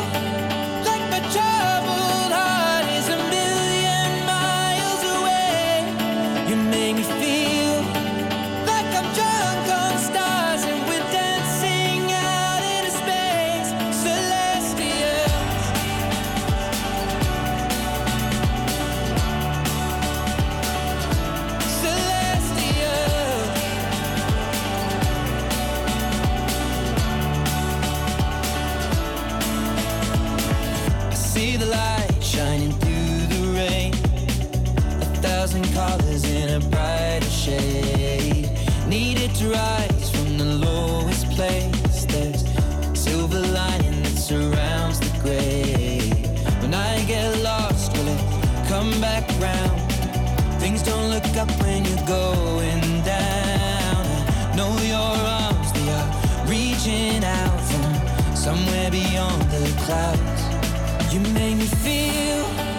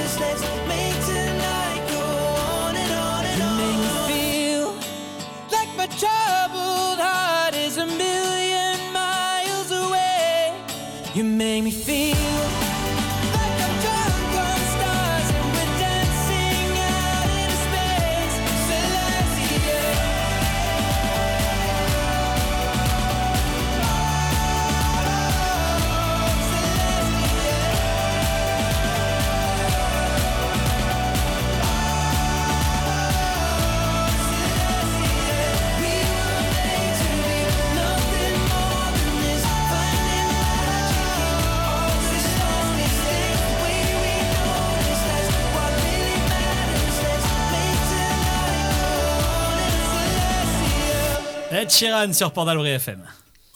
De quoi je me mêle De quoi je me mêle Exclusivement sur Port d'Albret FM. Et le deuxième euh, débat du soir, il concerne les jeunes de 11 à 24 ans avec une enquête euh, publiée par euh, l'IFOP qui a pour titre Génération TikTok, Génération TokTok Point d'interrogation. Voilà, cette enquête a été menée sur la désinformation des jeunes et leur rapport à la science et au paranormal à l'heure des réseaux sociaux. Je vais vous donner les résultats, mais vous allez d'abord répondre aux mêmes questions qui ont été posées aux 11-24 ans. Mais il n'y a que Eden qui est dans les 11-24.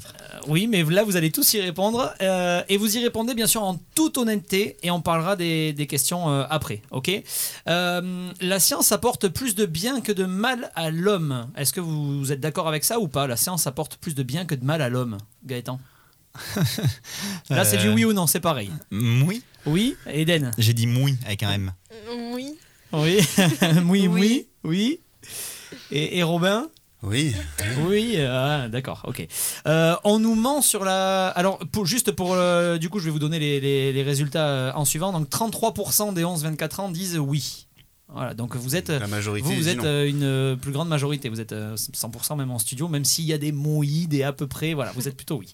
Euh, sachant que les 11-24 ans, eux, ils peuvent pas dire oui à peu près. C'est oui ou c'est non.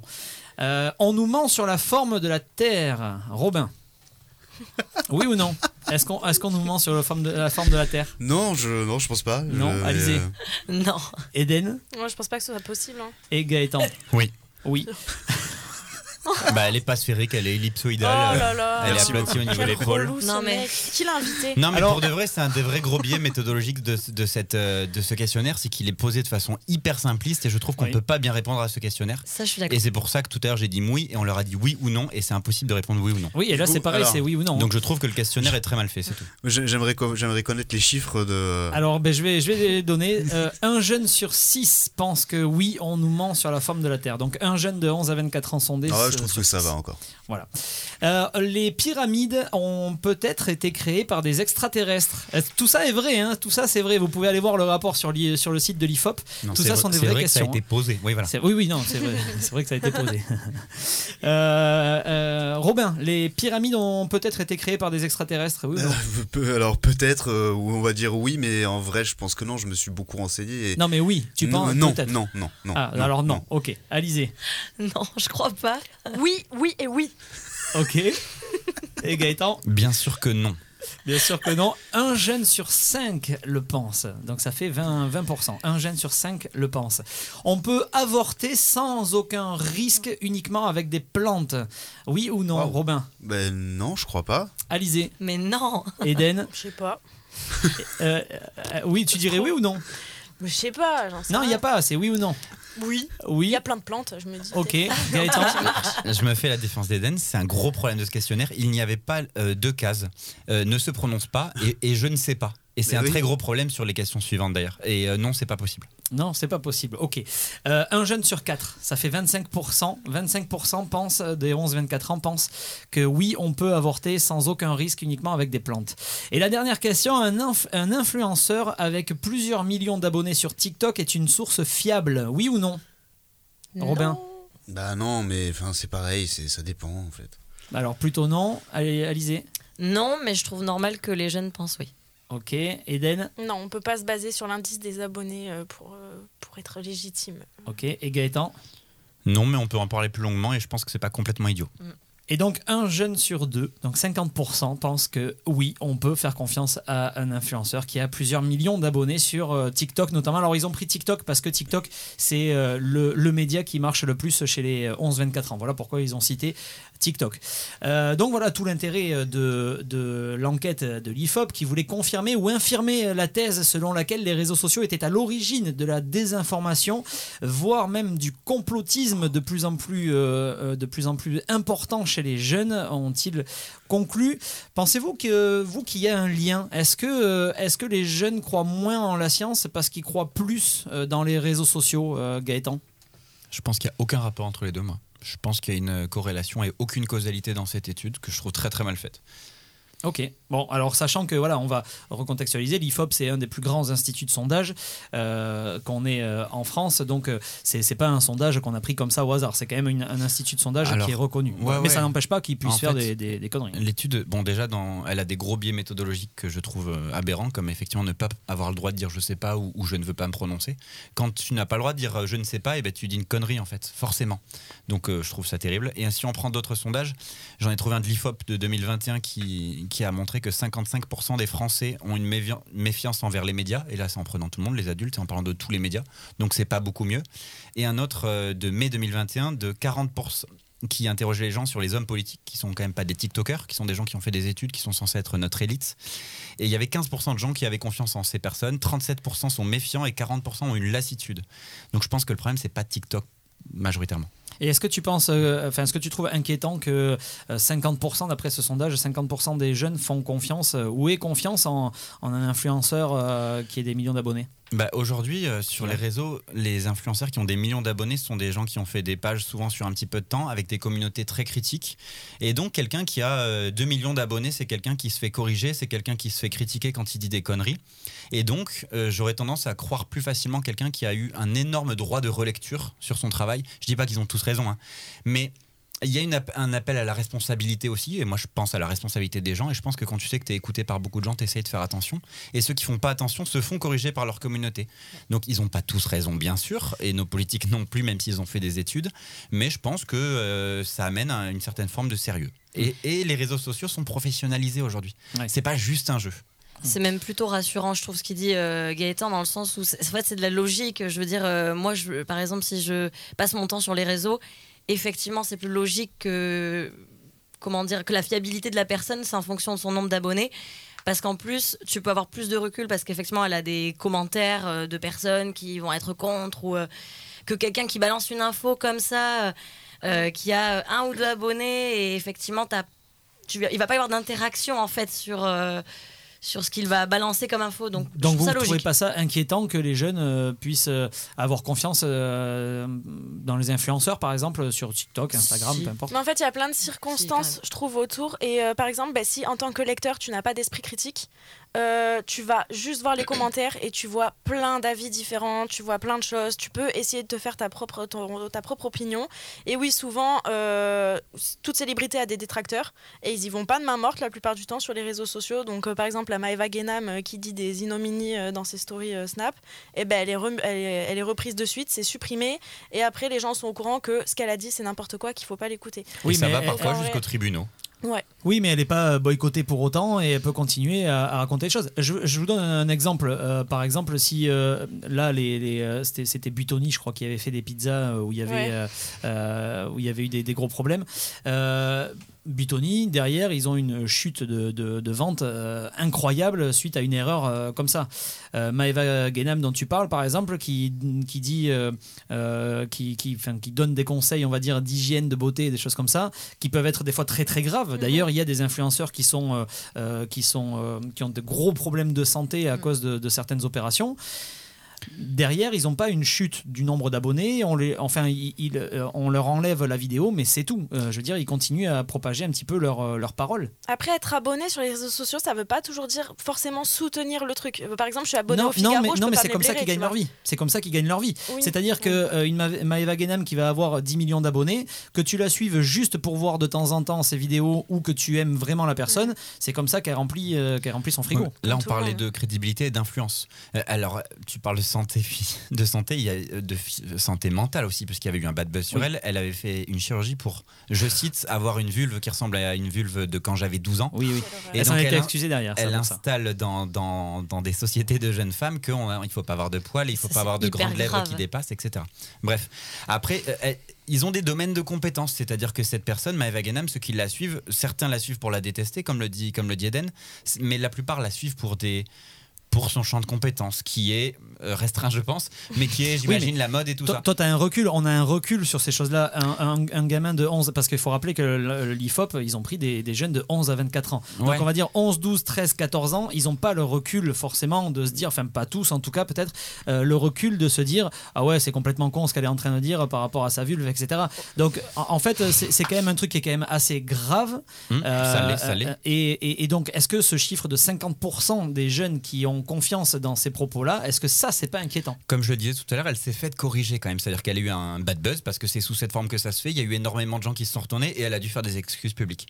Donc au final, ce sont Oui, des gens son qui nombre ont... d'abonnés est resté le même, donc elle continue de gagner sa vie euh, de façon un peu identique, alors qu'elle a fait une connerie qui est quand même assez. Elle a le euh, même nombre d'abonnés, mais sa crédibilité en a pris un coup et les gens, je pense, l'écoutent moins ou ne l'écoutent plus sur ces sujets-là. C'est ça que je veux Mais dire. c'est ce que je veux dire, à- c'est ce que je disais tout à l'heure à Eden, c'est que en fait, peu importe que sa crédibilité ou pas en prenne un coup, ce qui compte, c'est que en Ah, fait, si. elle garde le Là, on même parle nombre pas de ses d'abonnés. revenus, on parle de son influence et je pense qu'elle en a moins ou plus Oui, sur oui, ces sujets-là. ouais, mais est-ce que du coup, c'est pas inquiétant qu'on puisse continuer Moi, à, donner la parole à ces gens-là parce qu'ils ont des millions d'abonnés? Je pense qu'on a pris cette information pour la mettre en face de les jeunes n'ont plus confiance en la Ouais. science. Regardez, ils sont cons, ils écoutent des conneries sur euh, Instagram et c'est tout ce qu'ils ont fait. Mais en fait, aujourd'hui, les jeunes, ils ont beaucoup d'esprit critique, ils remettent beaucoup de choses en question, dont tout le système. Euh, voilà. Ah, De Est-ce 11 que- à 13 ans, tu penses qu'ils sont capables d'avoir un esprit critique et de Ah oui, remettre en cause le système? Ouais, je pense. Peut-être plus que nous à l'époque. sont- ouais. Non, c'est une question Parce que, intéressante, c'est pour ça que je vous la pose. euh, Est-ce qu'ils le sont capables? Est-ce qu'il faut leur donner le droit de vote à 11 ans Non. Est-ce qu'ils sont plus capables que nous à l'époque d'avoir euh, d'avoir une idée sur, euh, sur certains sujets? Je pense peut-être que Non, oui. mais c'est les 11-24 ans là, Oui. la tranche d'âge. Oui. Ouais, bon, voilà, déjà, ça regroupe de tout. Mais Je pense la question ça, que, je pense que la question dont il faut se poser, c'est euh, c'est surtout qu'à mon avis, les jeunes, ils ont surtout moins confiance. Euh, justement, la science, c'est expliquer pourquoi il y a ce scepticisme euh, présent. Ils n'ont pas plus confiance aux médias, ils ont plus confiance. Mais c'est parce qu'en même temps, maintenant, ils s'informent uniquement via les réseaux, et c'est une bombe d'infos en fait, que ce soit TikTok ou Facebook, où il y a des infos sans arrêt. Et rien que la crise du Covid, ça a été, euh, ça a été une catastrophe. Faut dire ce qu'il y a au bout d'un moment. Il y a eu des infos de partout. Un, un coup on est contre, un coup on est pour, un coup des scientifiques ont été censurés, un coup. Et donc je peux comprendre qu'aujourd'hui les jeunes, ben, ils sont assez sceptiques. Ouais, alors tu dis euh, le Covid a fait mal, c'est pas vrai, ça a fait du mal que en France. Euh, la confiance en la science globale dans la population, c'était 90% en Europe euh, avant le Covid. Ça n'a changé nulle part, sauf en France, où en France, il y a- on a perdu 22 points de confiance. Donc en France, il y a eu. Ah, mais je parle en France, oui. Ouais, ouais. Non, mais parce que tu l'as dit de façon globale et je, je voulais aller dans ton sens, c'est en France que ça s'est Mm. très très mal passé. En France, on a confondu la science et la recherche, on a confondu la science et la politique. On a dit les scientifiques donnent tel chiffre, ça c'est vrai. Après, on peut discuter les chiffres, mais les sciences donnent ça. Donc il faut qu'on fasse cette euh, démarche, cette mesure, pardon. Et ça, c'était complètement faux. Et là, ça a été une grosse balle de tirer. Et moi, je le regrette parce que c'est Étienne Klein qui en parle énormément, qui est un mec brillant, qui a dit ça aurait été une, une, euh, un levier, le Covid, pour parler de science à la population, pour parler de santé, pour parler de science, pour parler d'esprit critique, de responsabilité. Et en fait, ils en ont fait n'importe quoi. Et on a perdu en France 22 points de confiance en la science. C'est colossal. C'est pour ça la question que je vous pose Moi, je euh, réellement, c'est est-ce Oui. que, est-ce que euh, euh, vous, voilà, le, le vaccin contre le Covid arrive et on est tous, euh, enfin on est tous non, mais il y, a- il y a une grosse partie de la population qui dit, euh, Oh, moi le vaccin, non, je sais pas trop, voilà, je sais pas d'où ça vient, etc. Alors que c'est la science qui le dit. Alors après, on peut revenir effectivement sur la science. Ils n'ont pas fini bien, les pas tests avant de l'injecter aux gens, quand même. D'accord, mais Maëva Guénem, quand elle le dit, elle n'a pas fait de test euh, avant non plus. Tu vois ce que je veux dire? Donc, est-ce que, est-ce que vous, vous, c'est ça que vous trouvez, enfin, est-ce que vous trouvez inquiétant ça, le fait que la science dise une chose et qu'on dise oulala, là là, je suis pas sûr, et que pour autant derrière il y a des, des influenceurs Moi, je pense que la qui, qui ont une crédibilité qui est au plus haut. Je pense que la crise du Covid n'a pas aidé effectivement et le fait d'avoir eu une Oui, mais les bad buzz, les bad buzz pour les influenceurs, euh, ça n'a pas fait chuter euh, la crédibilité des Ouais, moi, je pense que influenceurs. si. hein. En fait, je- il y a un truc intéressant, c'est que l'être humain en général a besoin d'un guide, a besoin d'avoir euh, confiance de quelqu'un qui, en fait, qui, oui, qui, qui, qui- qui gère. En fait, on a besoin d'un chef. On a besoin d'un chef, et quand, euh, quand euh, politiquement tous nos chefs ont échoué, euh, c'est humain de se rattacher à quelqu'un d'autre. Au contre-pouvoir. Voilà, c'est ça. Donc en fait, que, que on sont va- les médias. les médias ou les influenceurs, en fait, qu'ils soient débiles ou pas, on s'en fout. Euh, quand quelqu'un t'explique quelque chose et qu'en fait il a, il a ton, il a réussi à te toucher, il a réussi à avoir, euh, enfin, à t'amener dans sa communauté, à qui tu fais confiance, tu sais qu'il va te faire rire, tu sais que peu importe ce qu'il dit, c'est, c'est normalement pas malsain. Ben, t'as tendance à vouloir lui faire confiance. Et ça, c'est très humain finalement.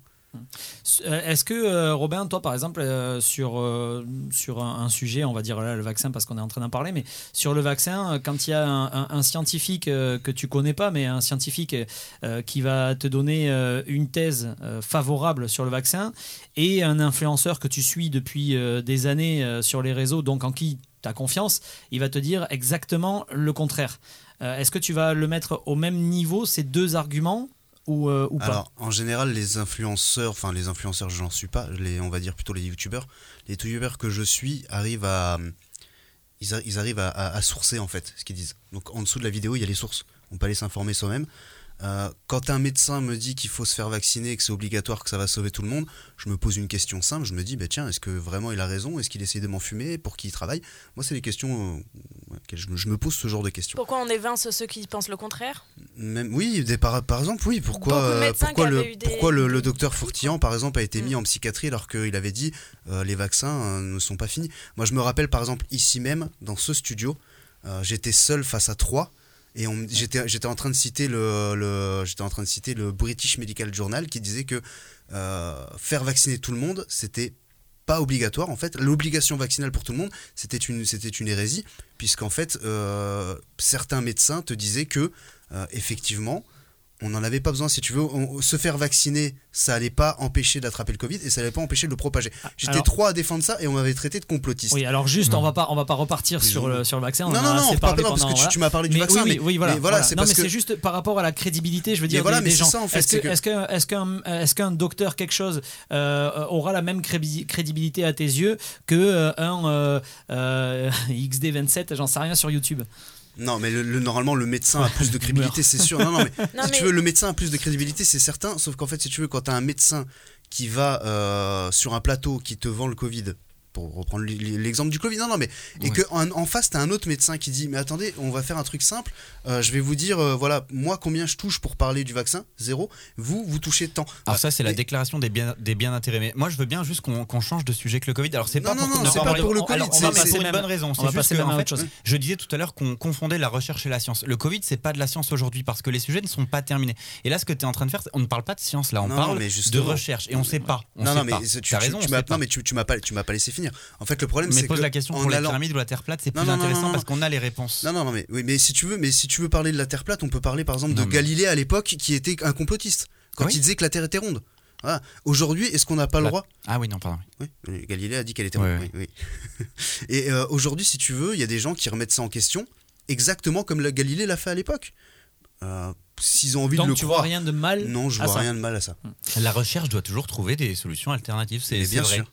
Mais du coup, on parle pas vraiment du sujet. À la question donc euh, sur les réseaux sociaux euh, qu'on euh, qu'on a posé, est-ce que vous trouvez euh, inquiétant euh, tous ces chiffres donc euh, avancés euh, par l'IFOP euh, notamment que 33% des, euh, des jeunes de 11 à 24 ans euh, et, euh, et- et trouvent que la science fait plus de bien que de mal à l'homme.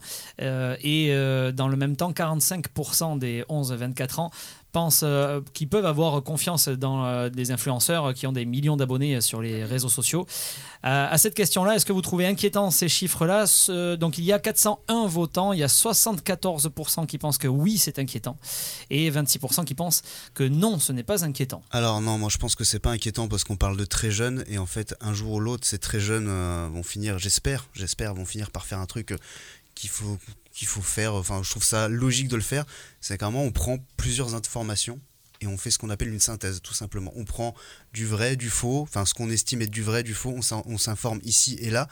On regroupe tout, on met tout ça dans un mixeur et après on se fait une idée quoi. Voilà. Normalement c'est comme ça que ça fonctionne. Aujourd'hui si les gens n'arrivent plus à le faire c'est dommage.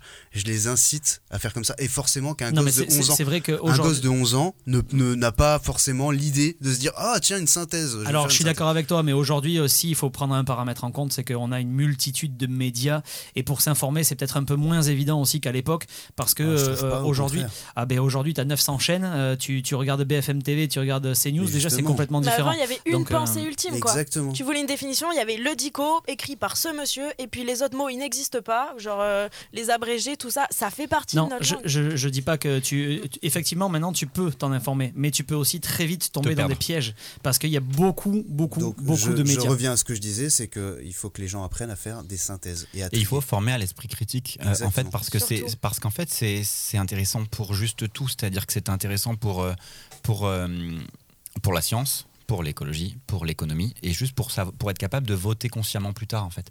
Donc moi, des cours d'esprit critique euh, à l'école. Eh ben, je trouve que ce serait juste pertinent en fait et même apprendre aux gamins qu'ils ont droit d'aller voir leur prof et de leur dire excuse-moi euh, ce dont on a parlé soit je suis pas d'accord soit euh, est-ce que c'est pas possible de penser comme ça? Ça me Impossible paraît juste du ça. bon sens C'est impossible de faire ça, tu te fais coller. alors. Ah non, il y a des certains profs profs, qui il y a certains profs qui le faisaient. Moi, mon, Toute ma scolarité, J'ai eu un prof d'histoire ça. incroyable qui était euh, qui était euh, martiniquais, Monsieur Rappen. Je le pff, merci.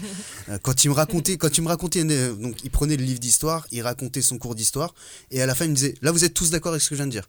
Donc j'aurais pu dire n'importe quoi, vous êtes d'accord. en bah fait. parfait c'est Voilà. exactement ça Ça c'était ça, ça a été un des meilleurs profs que j'ai eu de ma vie. C'est important. Et à côté de ça, tu as le prof, quand tu le remets en question, qui te répond Tais-toi, c'est moi le prof. Exactement. Et donc, moi, je veux de l'esprit critique euh, dès le plus jeune âge et je trouve que ce serait Oui. juste ultra pertinent. A- Après, ce que je veux dire, c'est que voilà, il faut, euh, il faut faire attention aussi à pas regarder tout le temps les mêmes choses. Si tu prends euh, Valeur Actuelle, Le Figaro et Papacito, tu risques d'avoir une pensée qui, euh, est un petit mais- peu mais difficile à, à faire euh, synthèse, euh, thèse, antithèse, synthèse. Il faut mixer un petit peu de tout, et c'est comme ça aussi que, et surtout ne pas faire confiance à un média unique. C'est Non. ce que je veux dire, c'est que Va voir peu- Papacito, va voir Marianne, va voir Valeur Actuelle, et ensuite va voir des trucs, euh, euh, l'écho, ou des trucs comme ça. Voilà. Oui, oui, y, il y a plein de médias intéressants, mais il faut les trouver. Oui. Euh, je pense qu'on peut tempérer quand même parce que 33% pensent que la science fait plus euh, de, De bien, de que, de bien mal. que de mal. Ça ne veut pas dire que 60 pen- euh, pour 67% pensent le contraire. Exactement. Parce qu'il y a 17% qui pensent que la science est nocive, donc ça va, c'est quand même assez important, mais ça va. Et après, il y a 41% qui pensent qu'elle fait autant de mal que de bien. Oui. Hmm. Euh, on va rester voilà sur ces euh, sur ces chiffres là. merci euh, pour euh, toute euh, tout vos, euh, toute votre participation et pour vos avis aussi sur les réseaux sociaux. Voilà un, un, un- un débat encore bien compliqué. Oui, Gaëtan, vas-y, tu as le droit au Non, mot de la fin. Parce que juste sur les réseaux, il y a aussi des gens ultra passionnés de partage. Alors moi, je suis pas sur TikTok, mais je me suis éduqué euh, beaucoup sur YouTube. Et par exemple, il y a des chaînes de vulgarisation scientifique, de vulgarisation d'histoire. Je pense à Nota Bene en histoire, je pense sûr. à Dr Nozman ou Dirty Biology. Après, alors doucement avec Nota Bene, parce que des fois il est un peu dans le faux, mais c'est mon avis personnel. Bon, Allez, on va pas faire un débat là-dessus. On est déjà à la bourre sur le sur le Personne conducteur. peut écrire de façon parfaitement et justement l'histoire, c'est impossible. Et des mecs ultra passionnés qui font un énorme travail de recherche et qui essayent de rendre ça ludique pour les jeunes. Et je trouve ça Bien juste sûr. incroyable. Et perso, j'ai été beaucoup touché par ça. Donc allez-y, les gars. En parlant de ludique, on va jouer. Ce sera après Cocoon sur Port d'Albret FM. Pordalbrefm.fr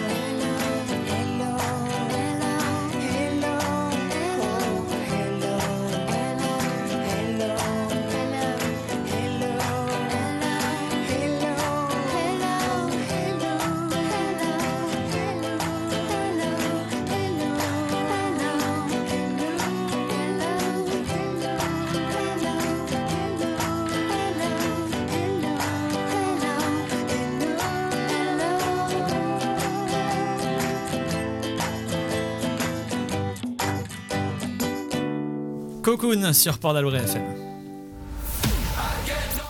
De quoi je me mêle sur Port d'Albret FM. De quoi je me mêle. Allez, on va jouer, on va jouer avec, euh, avec euh, le reste de l'actu, parce qu'il y a eu beaucoup de choses aussi dans l'actualité. Et on s'est dit, tiens, qu'on allait faire un, euh, un petit démontage de fake news. Donc on va le faire en, en jeu, ça va être très simple. Donc on va reprendre le système des équipes qu'on faisait euh, il y a deux semaines. Donc on va reprendre avec Robin et Alizé et Eden, avec Gaëtan. D'ailleurs, à ma droite, ils sont les deux sur le téléphone, ça va être génial ce jeu. Génération euh, réseau. voilà, c'est histoire de montrer un petit peu les coulisses aussi euh, à l'antenne. Euh, non, mais bien sûr, ils ont le téléphone parce qu'ils bossent. hein, voilà, il faut préciser les choses. Euh, je vous donne une info qu'on a pu voir ces dernières semaines dans l'actualité. À vous de me dire si elles sont vraies ou si ce sont des fake news. Ok? Voilà, pas plus euh, bête que ça. Euh, Il y, a- y en a six, donc vous allez me donner, euh, vous allez me donner chacun votre tour euh, un, un- un chiffre et je vous lirai la, la- la news correspondante à ce chiffre. On va commencer avec euh, le côté gauche de la table. Robin Alizé, entre 1 et 6, quelle info? 5. Allez, la 5. Le noyau de la Terre s'est arrêté de tourner. Est-ce que c'est vrai ou est-ce que c'est faux? Donc, je rappelle juste le jeu. tout ce que je vous dis, on l'a vu dans l'actu. C'est des choses qui ont circulé sur les réseaux, qui, sont, euh, qui, ont, qui ont été euh, vues dans les médias, peu importe, voilà. Et, et donc derrière, on va voir un petit peu si ce sont des fake news ou si c'est la réalité. Nous disons faux avec Alizé. Vous disiez, vous, disiez, Oui. Ah ouais, vous disiez faux, ouais, voilà. Euh, donc et vous dites- encore, t'es pas sur TikTok. hein. Et- et- Donc, vous dites, vous dites euh, faux. Eh bien, c'est une étude qui a été réalisée par des scientifiques chinois. Je vous dis pas si c'est vrai ou pas pour le moment, mais c'est une étude qui a été réalisée par des scientifiques chinois qui ont publié les résultats de leurs recherches. Le noyau de la Terre, situé à 5000 km sous la surface, a cessé de tourner. C'est donc une, une vraie info. Voilà, c'est une vraie Ouais, info de chercheurs chinois. Euh, les conséquences que ça pourrait avoir, ben, tout simplement, les jours pourraient raccourcir de quelques fractions de secondes et provoquer des changements euh, d'intensité du champ magnétique. Voilà, ça vous inquiète Ça t'inquiète, Robin? Non, regardes est-ce que, que du coup, est-ce que du coup ça pourrait, enfin le, le changement de climat, le retard des, des saisons, non, pas du tout. Alors non, ça n'aura pas, ça n'aurait Ah. pas forcément d'incidence sur ça parce que c'est encore plus compliqué que ça. Ils le disent d'ailleurs hein, qu'il y a des, euh, des, des spécialistes qui pourraient en parler des heures, mais c'est beaucoup plus compliqué que ça. Là, ça pourrait avoir une incidence par contre sur l'attractivité de, de, de la Terre. Donc tu peux quand même t'acheter une gourde euh, réutilisable au lieu de boire dans des bouteilles en plastique. Barbara Gourde. Non. Pour ceux qui ont vu. voilà, ceux qui n'ont pas la rêve, vous pouvez aller voir sur YouTube, c'est, c'était un sketch. Euh, J'en ai pris deux cette fois des, des bouteilles. Donc on est à 0-0 toujours. On va passer du côté droit de la table avec, avec Gaëtan et Eden. Euh, entre 1 et 6, sans le 5 bien sûr. Deux. Le 2. Les femmes représentent 36% du temps de parole dans les médias. Est-ce que c'est une Mhm. vraie info? Est-ce que c'est un vrai chiffre du coup ou c'est faux? Ouais, ça pourrait. Ça me paraît euh, pas déconnant. Ouais? Ouais. Ouais. Eh, eh bien, c'est vrai. 36% du temps de parole pour 43% de présence. Autrement dit, il y a 7% du temps où les femmes sont là juste pour être là, sans parler. Oh. Alors, Comme dans euh, la roue de la fortune quand Voilà, par exemple, par exemple, voilà, c'est un, c'est, c'est une, une bonne image en tout cas pour illustrer ces chiffres-là. Alors, c'est un chiffre, donc 36% du temps de parole dans les médias pour les femmes, c'est un chiffre qui augmente d'année en année. Euh, ça fait un temps de parole euh, sur trois pour les femmes. Est-ce que vous trouvez ça encore trop faible ou, euh, ou vous trouvez que quand Bien même sûr que c'est trop bien faible. Et oh Je peux te laisser parler si tu veux. Et puis celles qui essaient Non, mais- de s'exprimer, souvent, euh, elles se font euh, rabaisser par les mecs en face. hein. Ouais. Et puis il faut dire que la plupart de- des prises de, de parole sont que Sandrine Rousseau. C'est un problème. un. Tu veux dire qu'il faut tri- trier les femmes qui parlent? Non, il faudrait qu'elle laisse un peu de place aux autres. Bon voilà, en tout cas, voilà, c'est un vrai chiffre, euh, 36%. Euh, du temps de parole. Euh, Robin Alizé, 1, 3, 4 ou 6 6. 6. Les manchots ne respirent pas sous l'eau. Est-ce que c'est une vraie info ou est-ce que c'est faux? Bah, tu le sais, Robin. Est-ce que tu sais respirer sous l'eau? Il me semble que, que c'est c'est vrai, il ne respire pas sous l'eau. Mais euh, Alors, votre Franchement, réponse j'ai un doute, mais non, oui, c'est vrai. Non, non, Vrai c'est un mammifère, donc je pense Oui, que vrai. bah, le manchot. Alors, ils sont capables de rester euh, plusieurs minutes euh, sous l'eau sans respirer. Le manchot empereur, par exemple, peut rester jusqu'à 20 minutes, mais il ne respire pas Alors, et donc Robin, doivent remonter à Je la crois pas que ce soit des mammifères. hein. Je crois qu'ils ont des mini plumes et que ce sont des oiseaux. Ah, peut-être. Oui, oui, en oui, fait, oui. les, Des mammif- œufs. les Oui. On mammifères- retourne à l'histoire du. euh, Les mammifères n'ont pas de plumes. hein. Quand on voit le niveau de la science en France. hein, Mais donc ça fait quand même un point. Ça fait un point. Un point pour euh, euh, Robin et, Alizé. Alors, Gaëtan Eden. La France Oui. qui est le plus mauvais pays de l'Europe euh, sur les sciences. Voilà, c'est tout. Ah, je croyais sur les manchots. Non, non, sur la science. Euh, Euh, numéro 1 Ouais. Allez, numéro 1. Les forfaits mobiles en France sont parmi les moins chers du monde. Est-ce que c'est vrai ou est-ce que c'est faux? Oh là là. Putain, j'ai pas. Peut-être. Ne se prononce pas ça maintenant. Là, on peut pas. Non. Là, il y a une vérité absolue là, sur ça. Je dirais que c'est- parmi les Non. moins chers. Parmi les moins En chers du monde. C'est sûr, c'est plus cher. hein. Après, on est, on est un pays dans lequel il y a eu une ouverture à la concurrence et tout, donc ça se trouve, ça a tiré vers le bas.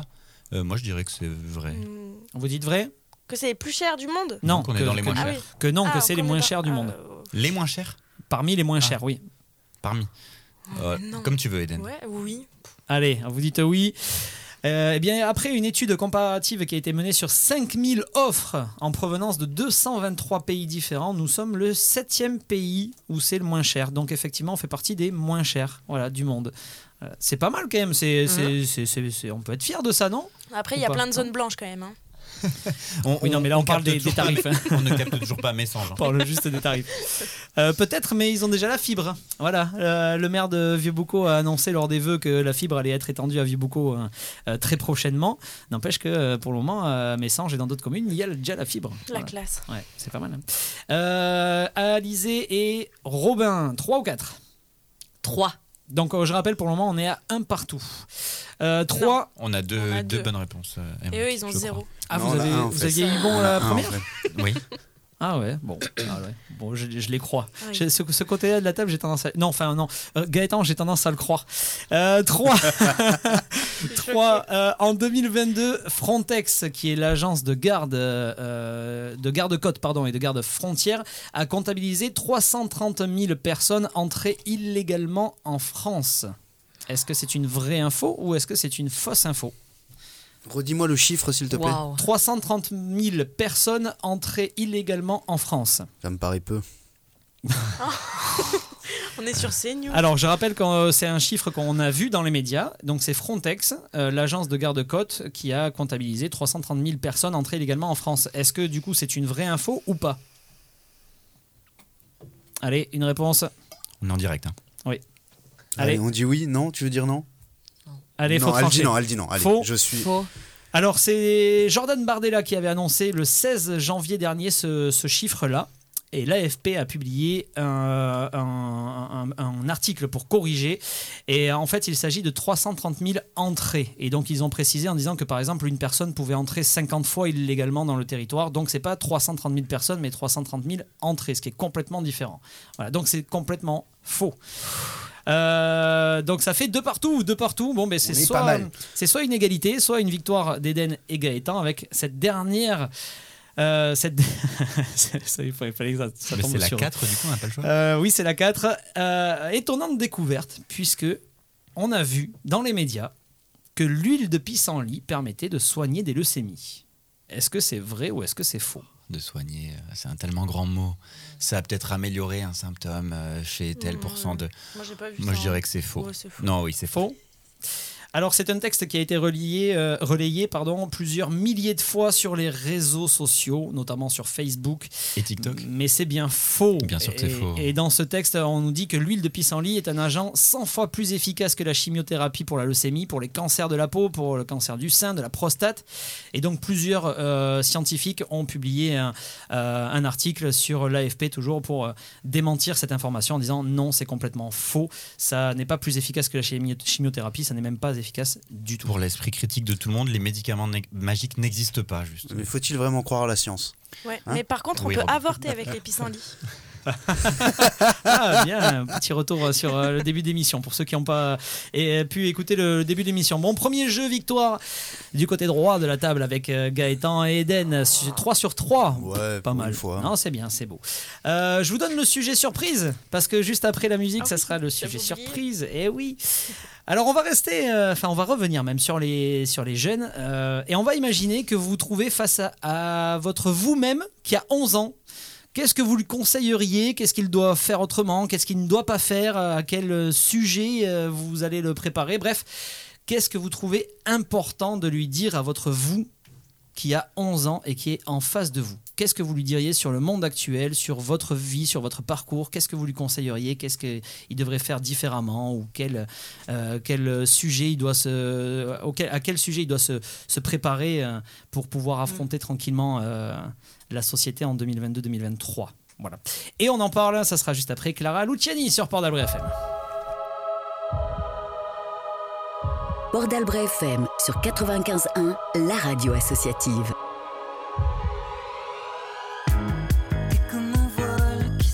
À tous les clous. Tu t'effiloches, tu t'abîmes à tous les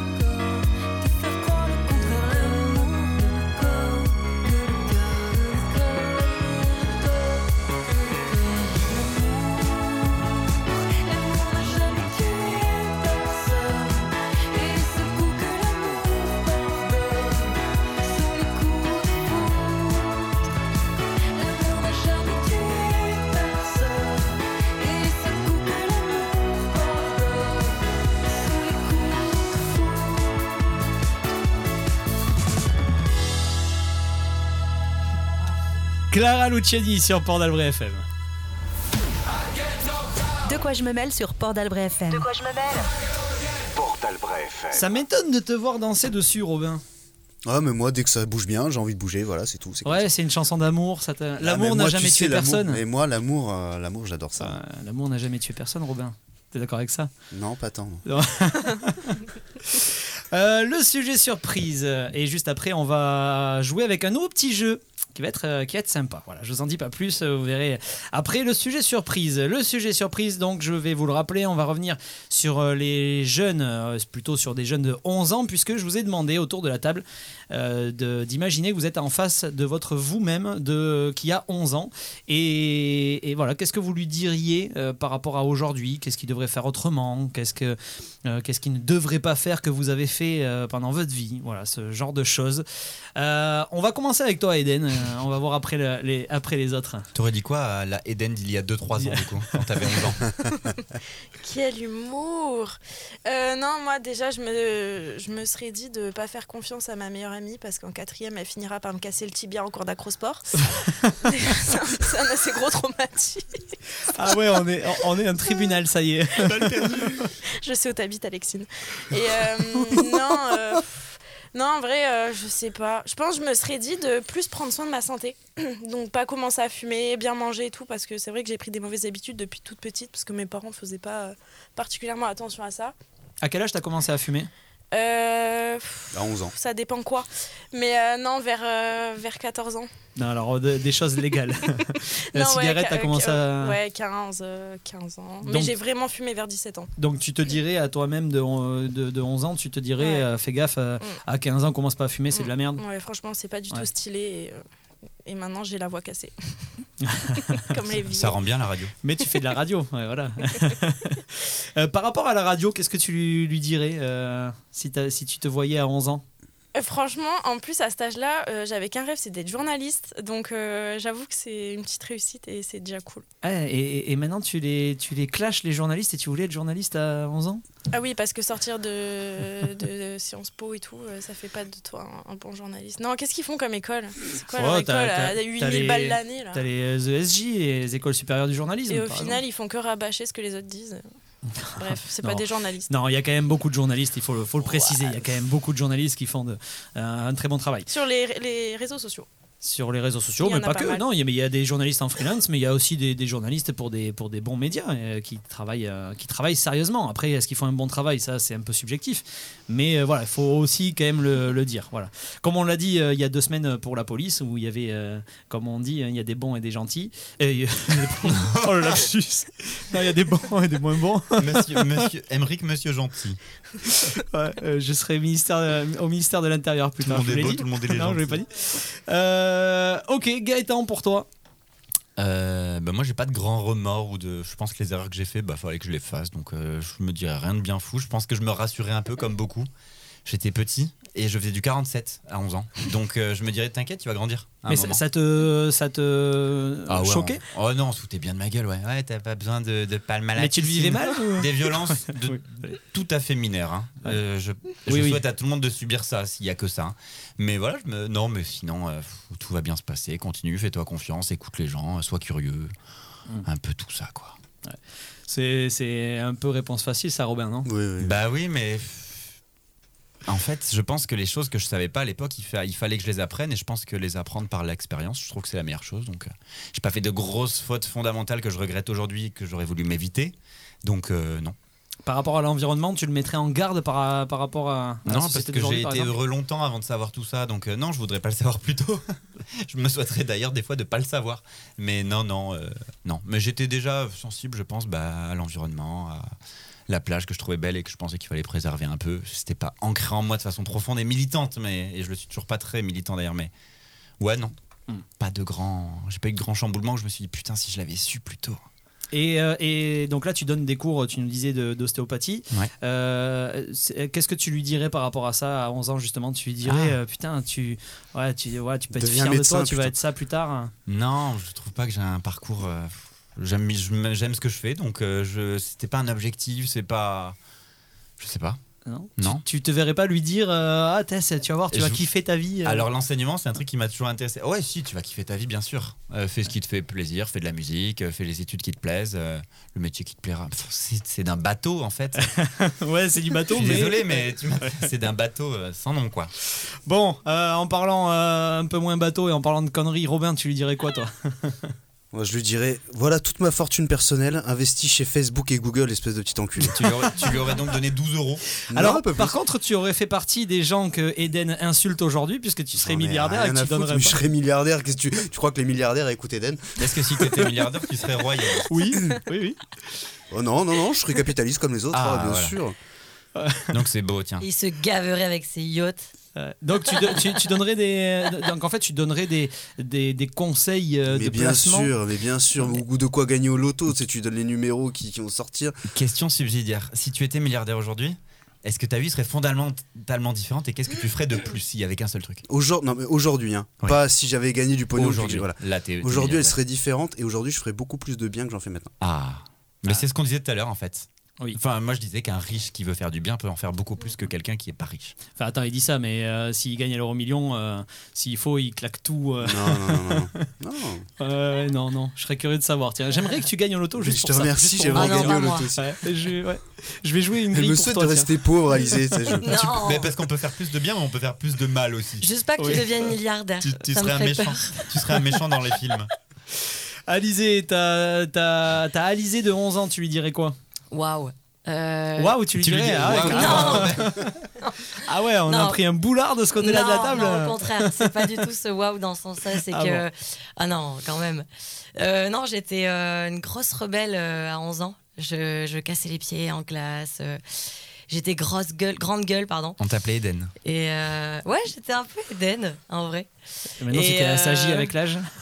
Et en fait, euh, ouais, en fait, je me suis assagie très vite après parce que j'avais envie d'être aimée. Et je sentais que si j'étais moi-même, ben, ça allait être compliqué. Parce que es, surtout quand t'es une fille, t'es souvent considérée comme euh, vulgaire. euh, c'est difficile de rentrer dans le moule et c'est bête.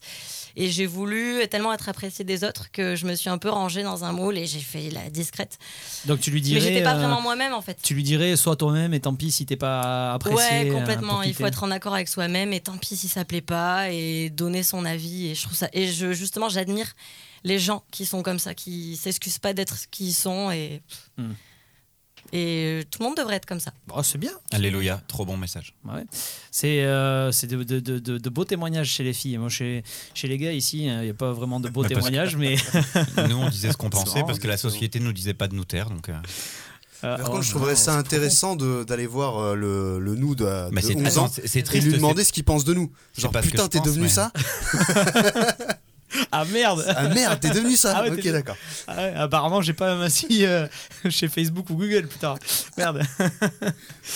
Bon, ben merci pour ces, pour ces beaux moments euh, de témoignage. euh, Voilà. Mais euh, Robin, c'est quand même pas mal parce que t'es mannequin téton maintenant. C'est vrai. L'homme au téton de fer, comme on m'appelle dans le milieu. Cet homme est moulé sous trois couches de vêtements. hein. Tiens, maintenant qu'on commence à alimenter un petit peu les réseaux sociaux, euh, on, va, on va demander ça, qu'on qu'on le mette sur les réseaux sociaux. Les euh, tétons, bien ouais. sûr. Et- et voilà. la- la le modèle téton, La Robin. science n'explique pas ce moulage de tétons sous trois couches de vêtements. Non, la science ne impossible, pas ouais. aujourd'hui. On mettra les photos comme ça, vous aurez la possibilité de, de donner un avis aussi. euh, Il y a un gros zoom sur mes tétons en ce moment, c'est super gênant. Ben oui, voilà. super gênant. Pensez à une Oui, région froide. Puisqu'on a Célia qui fait des vidéos et, et des photos, donc on va, on va mettre tout ça bientôt sur euh, les réseaux. Euh, pour toutes les émissions d'ailleurs, il n'y aura pas que pour les émissions euh, que pour de quoi je me mêle. tétons, Il y aura pour toutes les autres euh, émissions. Allez, on va jouer pour terminer cette émission. Ça sera après Maroon 5 sur Port d'Albret FM. Port d'Albret FM. Musique, info locale, service. Portalbrefm.fr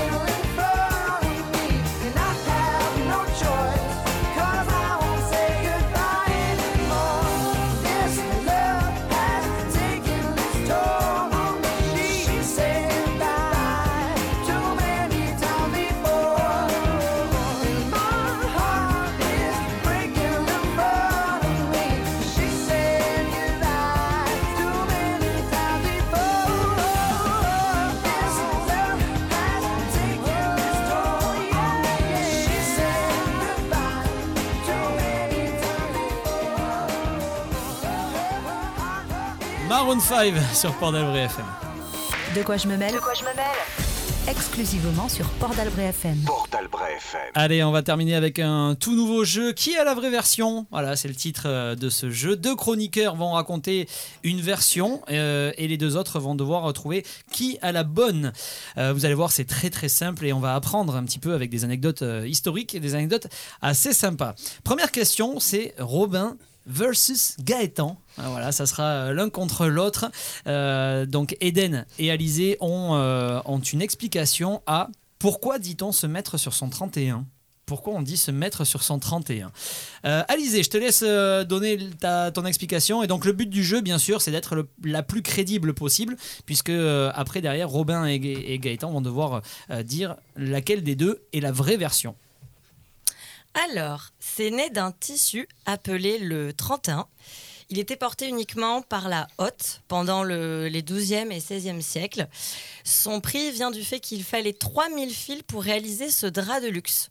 Et il n'y avait que les gens de la hotte qui pouvaient donc se l'offrir. À l'époque, l'expression mettre sur soi est devenue petit à petit mettre son 31, ce qui signifiait être chic. Euh, ce qui lui a valu au fil du temps devenir l'expression être sur son 31. Première explication, Eden. Deuxième explication. En gros, euh, hyper simple, ça vient, du... ça vient de l'armée russe parce qu'en fait, les 31 de chaque mois, ils recevaient une sorte de, de prime en fait. Et euh, après, euh, enfin de prime de. Comment euh, je dis ça Oui, de prime, oui, ouais, c'est ça ouais, voilà, Ouais, une, une prime, prime, ouais. distribuée aux combattants méritants. Mais du coup, pour mettre toutes les chances de leur côté, ils ont pris l'habitude de, au fur et à mesure de bien s'habiller tout simplement et euh, assez chic. Et du coup, bah, ils se mettent sur leur 31 du mois, quoi.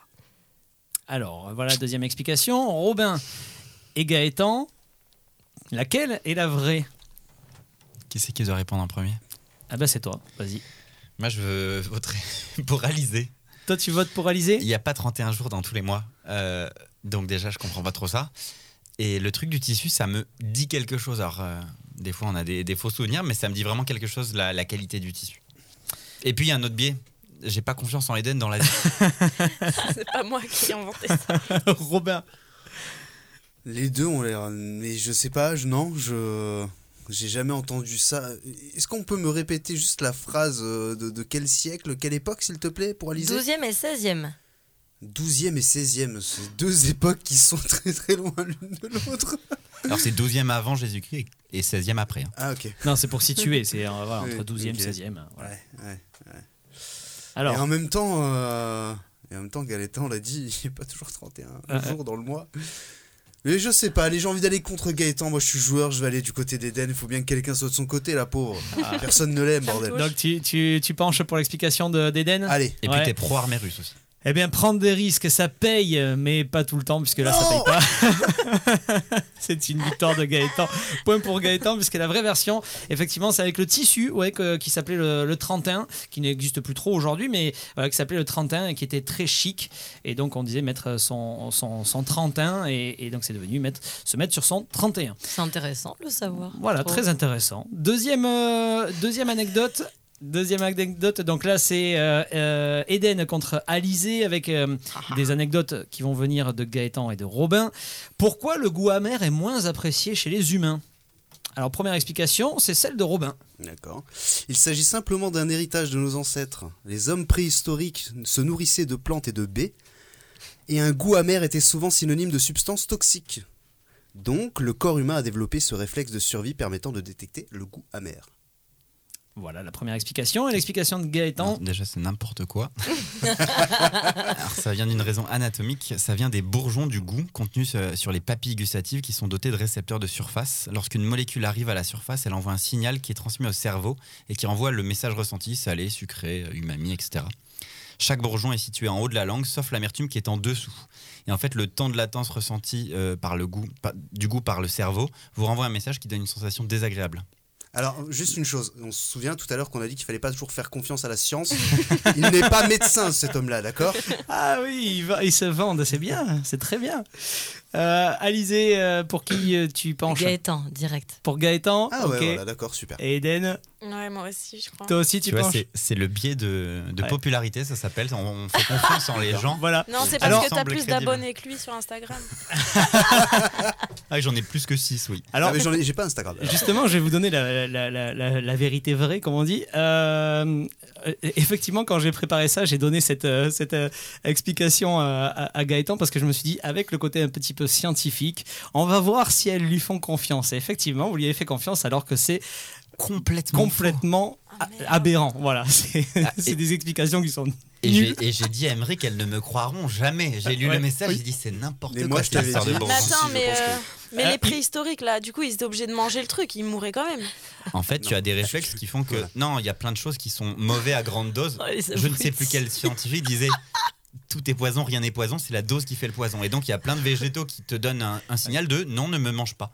Et donc en fait, c'était ah, moi je trouve. On est ridicule. Bon bref. Mais alors moi j'aime bien beaucoup parce que Gaëtan avant quand je lui ai envoyé le message je lui ai dit mais si elle te croit il me disait non Alizé a quand même fait des études dans Oui. le vin Ah oui. niveau gustatif elle s'y connaît Alors j'ai pas voulu enfoncer Alizé, mais j'étais sûr qu'Alizé avait étudié ça. Et même moi je l'ai vu dans mes études d'ostéo, euh, l'anatomie de la langue et, et des Bon, papilles voilà. gustatives. Il faut, il vraiment le, le- le repréciser. euh, Tout ce qu'a lu Gaëtan, ça sort uniquement de mon imagination. Voilà, il n'y a rien de Tu scientifique là-dedans. les bourgeons? J'ai, ouais, je suis tombé là-dessus à un moment et je me suis dit tiens, ça Non, peut mais être sympa Russes de le aussi, mettre il dedans. est complètement fou. hein. Voilà. Ouais, les Russes aussi, ouais. ouais, ouais, ouais. Ouvre, Euh, certains disent que le- alternatif de, de, de fausses sciences. Ou de Bah, le, fausses sciences. le Gorafi scientifique. Ah ouais, Ça me incroyable. plairait, ça me plairait bien. et tu vois que les gens te croiraient à Ouais. 75%, puisqu'il y a eu 75% de mauvaises réponses. Oui, ce c'est soir. vrai. Ouais. Euh, je vais, on va continuer avec là pour le coup, c'est c'est bon qui vais vous euh, vous donner euh, euh, les, les anecdotes et, et les explications et vous allez euh, pareil jouer à 4 en équipe du coup, hein, comme tout à l'heure, et vous allez me dire laquelle vous préférez. D'où vient le mot hasard? Alors première explication, il vient de l'arabe azar qui signifie jeu de dés. Donc au temps des croisades, le jeu de dés a été découvert par les croisés qui s'ennuyaient et qui ont commencé à jouer comme ça au, au jeu de dés. Le mot, a ensuite été euh, rapporté par les chevaliers avant d'être utilisé dans des écrits, notamment ceux de l'historien euh, phare un petit peu de l'époque qui s'appelait Guillaume de Tyr. Le mot s'est répandu dans la langue française et a ensuite été élargi au jeu de hasard au sens large. Première explication. La deuxième, ça vient du Swahili Azijiar, pardon, Azijiar, qui était le nom donné au bonto. Vous savez, le jeu avec la bille et les gobelets, là où on fait disparaître la bille euh, sous, le, les gobelets. Et il faut euh, trouver euh, où se trouve la bille. Il a été rapporté par Jean de Mandeville, qui était écrivain et navigateur, et qui l'a rapporté lors d'un voyage. Le nom était difficile à prononcer, donc il a d'abord été appelé jeu de hasard avec un T à la fin, jusqu'à ce que Henri-Jean Bonneau en fasse un jeu d'argent, et donc qui a après euh, porté son nom. Et le hasard a été appliqué à tous les jeux de hasard et non plus seulement au Bonneau. quelle explication est la bonne? Ton accent swahili est aussi bon que ton accent anglais. Ouais, et pourtant, j'ai pas fait d'études de Swahili pour le coup. Euh, Gaëtan, Eden, euh, l'explication qui est la bonne, c'est laquelle à votre avis? Moi, je répondrais 1. On a beaucoup, beaucoup de mots Sur qui le jeu de l'arabe. Ouais, et ça me parle. Ok, donc on valide. Eden Bah, moi, je serais plus deux. Ah, c'est toujours en équipe En fait, Ah. il y avait tellement de détails dans la deuxième que. Non, mais ça, c'est. C'est pas. c'est justement un contre-argument pour moi. Bah, vas-y, alors la Quand on une, en fait des caisses, la c'est La c'est une. Ok. Moi, je dirais Euh, une. Robin, Alizé, vous penchez pour la une ou la deux La une. La une. La Sans une aussi. Sans hésiter Ouais. Eh bien, c'est une bonne réponse. Effectivement, ça vient de l'arabe Azar, qui C'est facile de répondre comme de. Gaëtan, toujours. Non, non, c'est juste que je connaissais l'anecdote par contre. Excusez-moi. Euh, euh, autre autre euh, anecdote. euh, pourquoi dit-on être dans le coltard? Vous savez, quand on dit on est dans le coltard.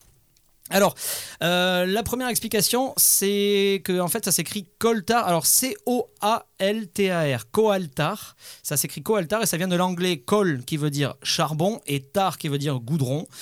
Le coltar qui plus tard servait de charbon pour faire avancer les trains. Les émanations de ce charbon étaient toxiques et quand les cheminots euh, les respiraient, ils avaient euh, la tête qui tournait, ils devenaient un petit peu amorphes et on a gardé donc l'expression être dans le coltar. Voilà. Ça c'est la première explication. La deuxième, ça s'écrit col tard, un col de col euh, d'une veste ou quelque chose comme ça et tard tardivement. D'accord Col, tard.